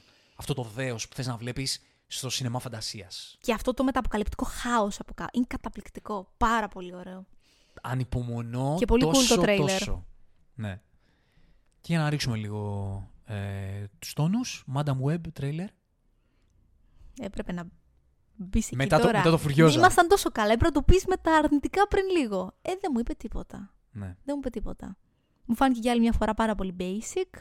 Μου φάνηκε για άλλη μια φορά το σι τζι άι κάκιστο. Δεν ξέρω. Θα... Είμαι πάρα πολύ περίεργη να δω τι δουλειά θα βγει από αυτό. Στα καλά νέα η σεναριακή ομάδα της ταινίας είναι αυτή του Morbius. Α, ευτυχώς. Στα πολύ καλά νέα. ε... Αν ήταν τόσο cult σαν το Morbius. Θα, θα μου άρεσε. Θα το, μου άρεσε. Το αγόραζα. Ξεκάθαρα. Γιατί θα έχει μια ταυτότητα ό,τι πιο cult μπι σι ντι ι υπάρχει. Αλλά. Αν πάει να το παίξει υπερηρωικό έπος, ε, θα φύγω, θα τρέξω. Θα πηδήξω από το παράθυρο. Μου βγάζει υπερηρωικό έπος, μου βγάζει αυτό που είπαν οι περισσότεροι, ότι μοιάζει σαν μια σειρά της Marvel. Ε, όχι της Marvel. Σαν μια σειρά του Fox. Πω, τη Marvelική του Fox. Που δεν έχει και βέβαια και χαρακτήρα. Άλλης εποχής κιόλας. Είναι ένα πράγμα τόσο generic αυτό. Είναι generic, όντως. Τόσο ε, απλά κάποιες ηρωίδες. Κατάλαβες ιστορία. Όχι. Έχεις απλά ιστορία. Ότι πάει μπρος πίσω στο χρόνο. Τίπο, τίποτα, τίποτα. Τίποτα, ρε φίλε. Τίποτα. Για μένα μεγαλύτερο έγκλημα από ό,τι έχει κάνει η Marvel μετά τον Infinity Saga κάνει μέχρι στιγμής Sony. Κάνει μεγάλο έγκλημα. Mm. Γιατί έχεις την ευκαιρία να κάνεις κάτι για να διαφοροποιηθείς με αυτούς τους ήρωες από τη Marvel, να το πας στα άκρα, να κάνεις κάτι έτσι, ρε παιδί μου. Όχι, όχι, όχι. Γίνεται με ακριβώς τη διαλογική. Κάτι σκοτεινό, κάτι, κάτι περίεργο, να κάνεις κάτι και κάνεις κάτι ακόμα πιο βασικό και αποστηρωμένο και από το εμ σι γιου. Ανταγωνίζεται δούμε... πραγματικά το basicness. Να δούμε, ρε παιδάκι μου, αλλά ξέρεις, σου βγάζει ότι είναι ένα τίποτα. Δεν σε προδιαθέτει πάντως να το δεις. Δηλαδή, δεν νομίζω ότι υπάρχει άνθρωπος τότε αυτό και λέει ανυπομονώ να το δω. Έχω τη μεγαλύτερη περιέργεια. Όχι. Δεν νομίζω. Όχι, όχι, όχι. όχι. Θα πας στον τύχη να πεις, θα δούμε τι είναι αυτό. Γιατί και... δεν καταλαβαίνεις καν τι είναι αυτό. Ναι, όχι, δεν, δεν, δεν, δεν βγάζει κάτι. Και για να κλείσουμε, είχαμε πρώτες εικόνες από το Fallout, τη σειρά του Amazon. Mm.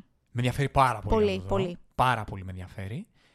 Και είχαμε και την ανακοίνωση ότι το Νοσφεράτου του Eggers θα βγει ανήμερα Χριστούγεννα του είκοσι τέσσερα. Σε ένα χρόνο. Ναι. Επίσης, ανυπομονώ πάρα για αυτό πολύ. Ανυπομονώ για ό,τι Eggers, πόσο μάλλον η Νοσφεράτου. Βέβαια. Επίσης βγήκε και το τρέιλερ του House of the Dragon, αλλά δεν το έχουμε δει ακόμη. Ναι, βγήκε λίγο πριν κάνουμε την εκπομπή. Ναι, ναι, ναι, ναι. Οπότε δεν το έχουμε δει ακόμα, όχι. Αυτά με τα νέα. Αυτά, είχαμε μπόλικα. Είχαμε, είχαμε, είχαμε. Για να πάμε, τελευταία ενότητα της εκπομπής. Σε όλα όσα έρχονται σε ταινίες και σειρές. Τα οποία είναι σαν να ακούτε σοκολατάκια, όπως είναι και η ζωή. Ποτέ δεν ξέρεις τι είναι αυτό που θα σου έρθει. Έτσι. My mom always said life was like a box of chocolates. You never know what you're gonna get. Box of chocolates, λοιπόν. Τι έχουμε μέσα στα Χριστούγεννα, έχουμε πραγματάκια. Λοιπόν, θα ξεκινήσουμε με ταινίες ή με σειρές. Με ταινίες. Να ξεκινήσουμε με ταινιούλες. Ωραία. Έχουμε πράγματα, όχι τόσα όσα άλλες φορές, αλλά έχουμε πραγματάκια. Λοιπόν, ε, να πω ότι σε όλες τις λίστες αναφέρεται το Poor Things που βγαίνει αυτό το διάστημα. Εμείς προφανώς δεν θα το δούμε τώρα. Πρωτοχρονιά. Πρωτοχρονιά, αργεί λίγο ακόμη. Εντάξει, πλέον έφτασε. Δεν αργεί πολύ. Θυμάμαι όταν το λέγαμε πριν δύο τρεις μήνες που λέγαμε ότι εμείς θα αργήσουμε να το δούμε τόσους μήνες. Ε, ήταν να πάει πιο μετά. Ναι, ναι, ναι, ναι, ήταν, πιο κοντά. Ήταν, ήταν, όντως, ήταν όντως. Λοιπόν. Εννοείται έχουμε... Poor Things. Θα είμαστε εκεί. Φυσικά. φυσικά. Και καλώς εχόντων θα κάνουμε και εκπομπή για Poor Things. Εννοείται. Και καλώς εχόντων ψάχνουμε τρόπο να χωρέσουμε μια εκπομπή λάνθιμο. Θα Γιατί το βρούμε. Είμαστε και τέτοιοι. Θα το βρούμε. Θα, θα το βρούμε τον τρόπο. Θα το βρούμε τον τρόπο. Περιμένετε Madam Web να πούμε. Έλα, λάνθιμο θα φάτε στη υπάρχει μούρη. Range, υπάρχει range. Λοιπόν, ξεκινάμε με την Πέμπτη, εφτά Δεκεμβρίου. Έχουμε το Μαέστρο, που επίσης για αυτή την ταινία συζητιούνται άπειρα πράγματα. Εντάξει, υπήρχε λίγο και αυτό το κράξιμο που έφαγε, αλλά. Ας μην το αναφέρουμε. Τι δεν είπα πριν που μίλαγα για τα Oscars. Τι? Το φαβορί αυτή τη στιγμή βάσει τα προγνωστικά για βραβείο πρώτου αντρικού ρόλου είναι ο Bradley Cooper στο Μαέστρο. Α, δεν είναι ο Κίλιαν. Όχι. Α, έλα, Σου δεν... είπα δεν είναι κανείς. Α, μάλιστα. Από τους ρόλους του Oppenheimer, φαβορί.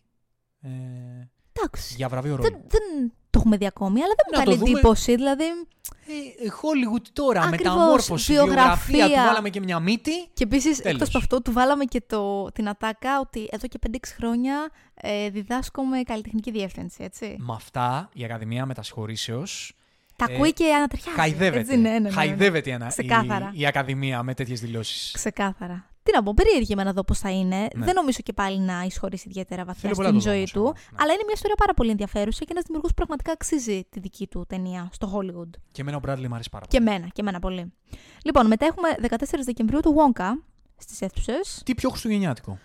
Είμαι περίεργη να δω πώς θα είναι αυτό το πράγμα, να σου πω την αλήθεια. Δεν ξέρω. Φοβάμαι θα το μην. Θα το δω κι εγώ. Αλλά.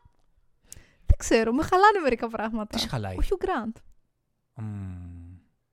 Γιατί τον έχεις συνδυάσει με τους ρόλους του, του στις rom-com των ενενήντα. Δεν ξέρω, δεν μου πάει. Δεν να το δεις αν Ουπα-Λούμπα. Δεν μου πάει για Ουπα-Λούμπα, μου φαίνεται αστείο. Δεν θα σου πω ψέματα. Εμένα μου αρέσει. Για τον Τιμωτέ πάμε, για αυτόν πάω πάνω. Όλοι για αυτό θα πάνε. Ξεκάθαρα όλοι αυτόν θα πάνε. Εντάξει, και η Ολίβια Κόλμαν. Ναι, εντάξει. Και για αυτή πάμε. Βεβαίως, βεβαίως. εικοστή πρώτη Δεκεμβρίου έχουμε Aquaman. Ναι. Δεν ξέρω. Τι έχει να πει γι' αυτό. Ακόμα παλεύω μέσα μου για αν θέλω να το δω ή όχι. Θα το δούμε. Εγώ πιστεύω ότι θα πάμε να το δούμε. Ε, το αν το θα μας αρέσει είναι άλλο πράγμα. Ναι, αυτό δεν μπορούμε να το ξέρουμε. Ποια είναι η διαφορά μας με το The Marvels. Η μοναδική. Jason Momoa. Να, ισχύει. Θέλω να βλέπω τον Jason Momoa παντού και πάντα. Όπου υπάρχει Jason Momoa θέλω να τον βλέπω. Στο, στο Fast X δεν το είδα, γιατί δεν μπορώ να κάνω τόσο μεγάλες υποχωρήσεις για τον Jason. Δεν φτάνω μέχρι εκεί. Αλλά. Ναι. Η αλήθεια είναι ότι και εγώ θέλω να το δω. Ό,τι και να είναι. Είμαι περίεργη να το δω. Ναι. Τέλος πάντων, αυτά από όσα ξέρουμε σίγουρα σε αίθουσες. Έχουμε δύο-τρεις ταινίες που βγαίνουν αυτό το μήνα διεθνώς, αλλά δεν έχουμε επίσημη ανακοίνωση για το αν θα υπάρξουν στο Village ή σε εμάς. Ένα από αυτά είναι το Iron Claw. Με πω, τον Zac Efron και τον, ε, και τον Jeremy Allen White. Είμαι πολύ περίεργη να δω. Εγώ το περιμένω πώς και πώς, γιατί είναι μια ταινία ωραία. Wrestling, πραγματική ιστορία wrestling. Στην Αμερική βγαίνει εικοστή δεύτερη Δεκεμβρίου. Τι να πω, φαντάζομαι ότι θα είχαμε κάποια ανακοίνωση από τώρα, αλλά δεν μπορείς να ξέρεις. Μακάρι να τη δούμε κι εμείς τότε. Είναι μια ταινία που εγώ προσωπικά πάντως ανυπομονώ. Και εγώ ρε γαμώτο, μακάρι να καταφέρουμε να τη δούμε. Λοιπόν, άλλη που συμβαίνει η ίδια περίπτωση είναι το Anyone But You, το rom-com με την Sydney Sweeney ε, και τον Powell, Glenn Powell. Ο οποίος είναι ο τυπάκος, ο, ο, ο, κα, ο κακομαθημένος του, του, του Top Gun Maverick. Πολύ hot το όνομα και αυτός αρχίζει και γίνεται. Ναι. Τον βλέπω και παίζει σε διάφορα. Εντάξει, ρομ, κοίτα, rom-com παλιά σκοπής μάλλον, από ό,τι καταλαβαίνω. Μακάρι. Τα οποία εγώ τα θέλω. Ναι, ναι, και εγώ τα το ίδιο. Θέλω, τα ε, ζητάμε. Αν να το κάνεις, να είναι true. Ναι, και θα έχει μπόλικο, μπόλικα ντεκολτέ από τη Sydney Sweeney και μπόλικες shirtless σκηνές από τον ε, φίλο, τον άλλον. Ναι.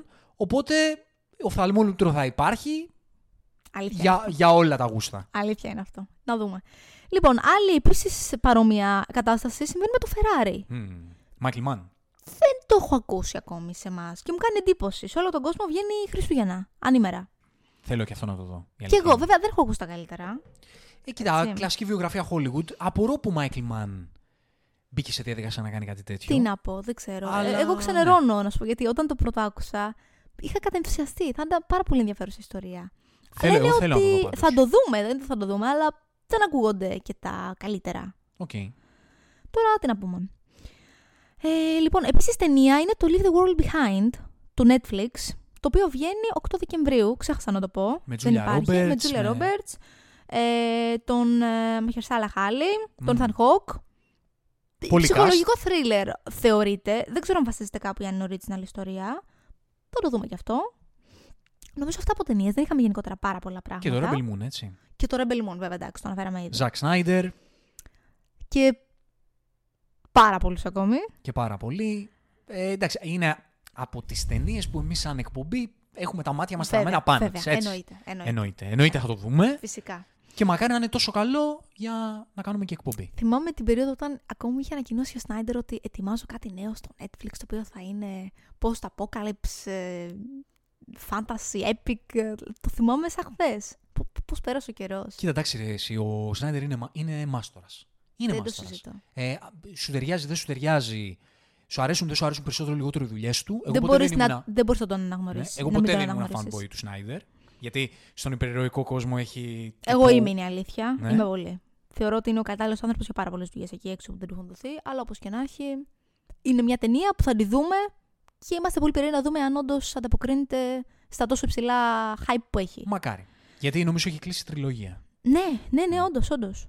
Και νομίζω ότι πες να έχει γυρίσει και το δεύτερο κομμάτι. Ναι. Είμαι σίγουρη ότι το έχει γυρίσει. Okay. Γιατί δεν θα βγει μετά από πολύ, θα βγει μετά από ένα χρόνο. Μακάρι. Δεν, δεν προλαβαίνει να το γυρίσει όλο αυτό σε δέκα μήνες. Λοιπόν, μετά πάμε σε σειρές. Έχουμε τη δεύτερη σεζόν του Reacher στο, στο Amazon στις δεκαπέντε Δεκεμβρίου. Εγώ λάτρεψα την πρώτη, μου άρεσε πάρα πολύ. Και χαίρομαι πάρα πολύ που βλέπω και το, το παλικάρι πρωταγωνιστή, ε, τον Άλαν Ρίτσον, να παίρνει τόσο ωραίες δουλειές, γιατί αρχίζει σιγά σιγά και ανεβαίνει πολύ. Είναι μια πάρα πολύ ωραία έτσι, κατασκοπευτική μυστηρίου δράσης σειρά. Σε όσους αρέσει η original ιστορία, οι ταινίες είναι, είναι παρόμοιες με τις ταινίες του Tom Cruise. Θα αρέσει πάρα πολύ. Ωραίος action star αυτός. Εγώ τον ε, ξέρω πολύ. Από το Titans. Μπράβο, μπράβο, έπαιξε και στο Titans. Μ' αρέσει πολύ. Πολύ και να δεις και εσύ την τη ναι, σειρά, ρε, θα σου αρέσει πάρα πολύ. Ναι. Είναι πολύ fun. Λοιπόν, μετά έχουμε What If, δεύτερη σεζόν. Ah. εικοστή Δεκεμβρίου, δεν αργεί wow. πολύ. Και κάτι χριστουγεννιάτικα είχα δει, κάτι περίεργα. Να, κάτι που ανυπομονούμε να δούμε. Εγώ είμαι πολύ περίεργη να δω. Εντάξει, δεν θα έλεγα ότι ανυπομονώ, αλλά θα του ρίξω μια ματιά. Εγώ ανυπομονώ αρκετά. Αν είναι στα, στα στάνταρτ της πρώτης σεζόν. Η πρώτη σεζόν είχε και πολύ ωραία πράγματα. Είχε πολύ καλά πράγματα mm. μέσα. Μακάρι να, να είναι εξίσου καλή. Έχουμε την πρώτη σεζόν του Percy Jackson, τριάντα Δεκεμβρίου, mm. στο Disney. Δεν Τάξ. θα έλεγα ότι με, με κινητοποιεί τόσο. Ναι. Αλλά οκ. Okay. Το κάνουν πολύ. Τι να πω, τέλος πάντων. Τρίτη σεζόν Slow Horses, Apple τι βι. Oh, αυτό είναι κάτι που σίγουρα σας ενδιαφέρει. εικοστή ενάτη Νοεμβρίου. Ναι. Έχω μείνει στην πρώτη σεζόν, δεν έχω δει τη δεύτερη, είναι αλήθεια. Τι χαμό όμως έχει κάνει. Ε, μετά έχουμε το δεύτερο μέρος της έκτη σεζόν του Crown. Ε, δεκατέσσερις Δεκεμβρίου και αυτό. Δεν το έχουμε δει. Δεν έχω δει ποτέ, αλλά όσοι το βλέπουν είναι πάρα πολύ πιστοί. Ναι. Και εκεί τελειώνουμε. Έχει τώρα Μέγκαν και τέτοια. Ναι, ναι, ναι. Ε, όχι, τώρα δεν μπαίνει η Μέγκαν. Νομίζω τώρα μπαίνει το. Νταϊάννα. Όχι, Νταϊάννα υπάρχει ήδη. Μπαίνει όμως ο Βίλιαμ και η Κέιτ. Oh. Δηλαδή έχουν βγει πρώτες φωτογραφίες που θα τους πρωτοδείξει. Ως... Τι μπάζ, τι χαμός. Μεγάλο. Τι θα γίνει εκεί στην Αγγλία. Άλλαντα. Κάθε φορά τα ίδια θέματα. Κάθε φορά. Πω πω. Οκ, okay, δεν θα λέω ότι με νοιάζει και τόσο, αλλά εντάξει. Όχι, αλλά είναι από τις πιο hot ε, ιστορικές mm. σειρές που υπάρχουν αυτή την εποχή. Και αυτά, σε αυτά που παίζονται τώρα, παίζει το Wish της Disney. Έχω ακούσει ανάμεικτα σχόλια. Εγώ. Τι κρίμα, ρε παιδί μου, που θυμάσαι παλιά. Κάθε, κάθε ταινία που έβγαζε ήταν ένα αδιανόητο event. Πλέον ναι. Έχει χαθεί ακόμη και αυτό, που είναι κρίμα γιατί οι ταινίες της Disney ήταν πάντα μαγικές. Ναι, αλλά αρχίζουν να βρωμάνε λίγο κορπορετήλα μέχρι και αυτές πλέον. Μέχρι και αυτές. Τι κρίμα. Ναι. Τι κρίμα. Θα το βλέπα όμως το, το Wish, να σου πω. Κι εγώ. Και, εγώ. Το βλέπα. Και παίζει και το Silent Night, τη νέα ταινία του John Woo. Μπράβο, μπράβο. Το, το ξεχάσαμε αυτό να το αναφέρουμε. Έχεις δίκιο. Ταινία που έχει ελάχιστο διάλογο, νομίζω καθόλου. Αλήθεια. Η μόνη ήχη που έχει είναι τύπου από τηλέφωνα και από ραδιόφωνο και από τέτοια. Απίστευτο. Οι μόνες ομιλίες που έχει. Ε, χριστουγεννιάτικο action, εκδικητικό story. Ωραίο, έλα. Φάστα. Ο Σίναμαν τους σαρώνει όλους.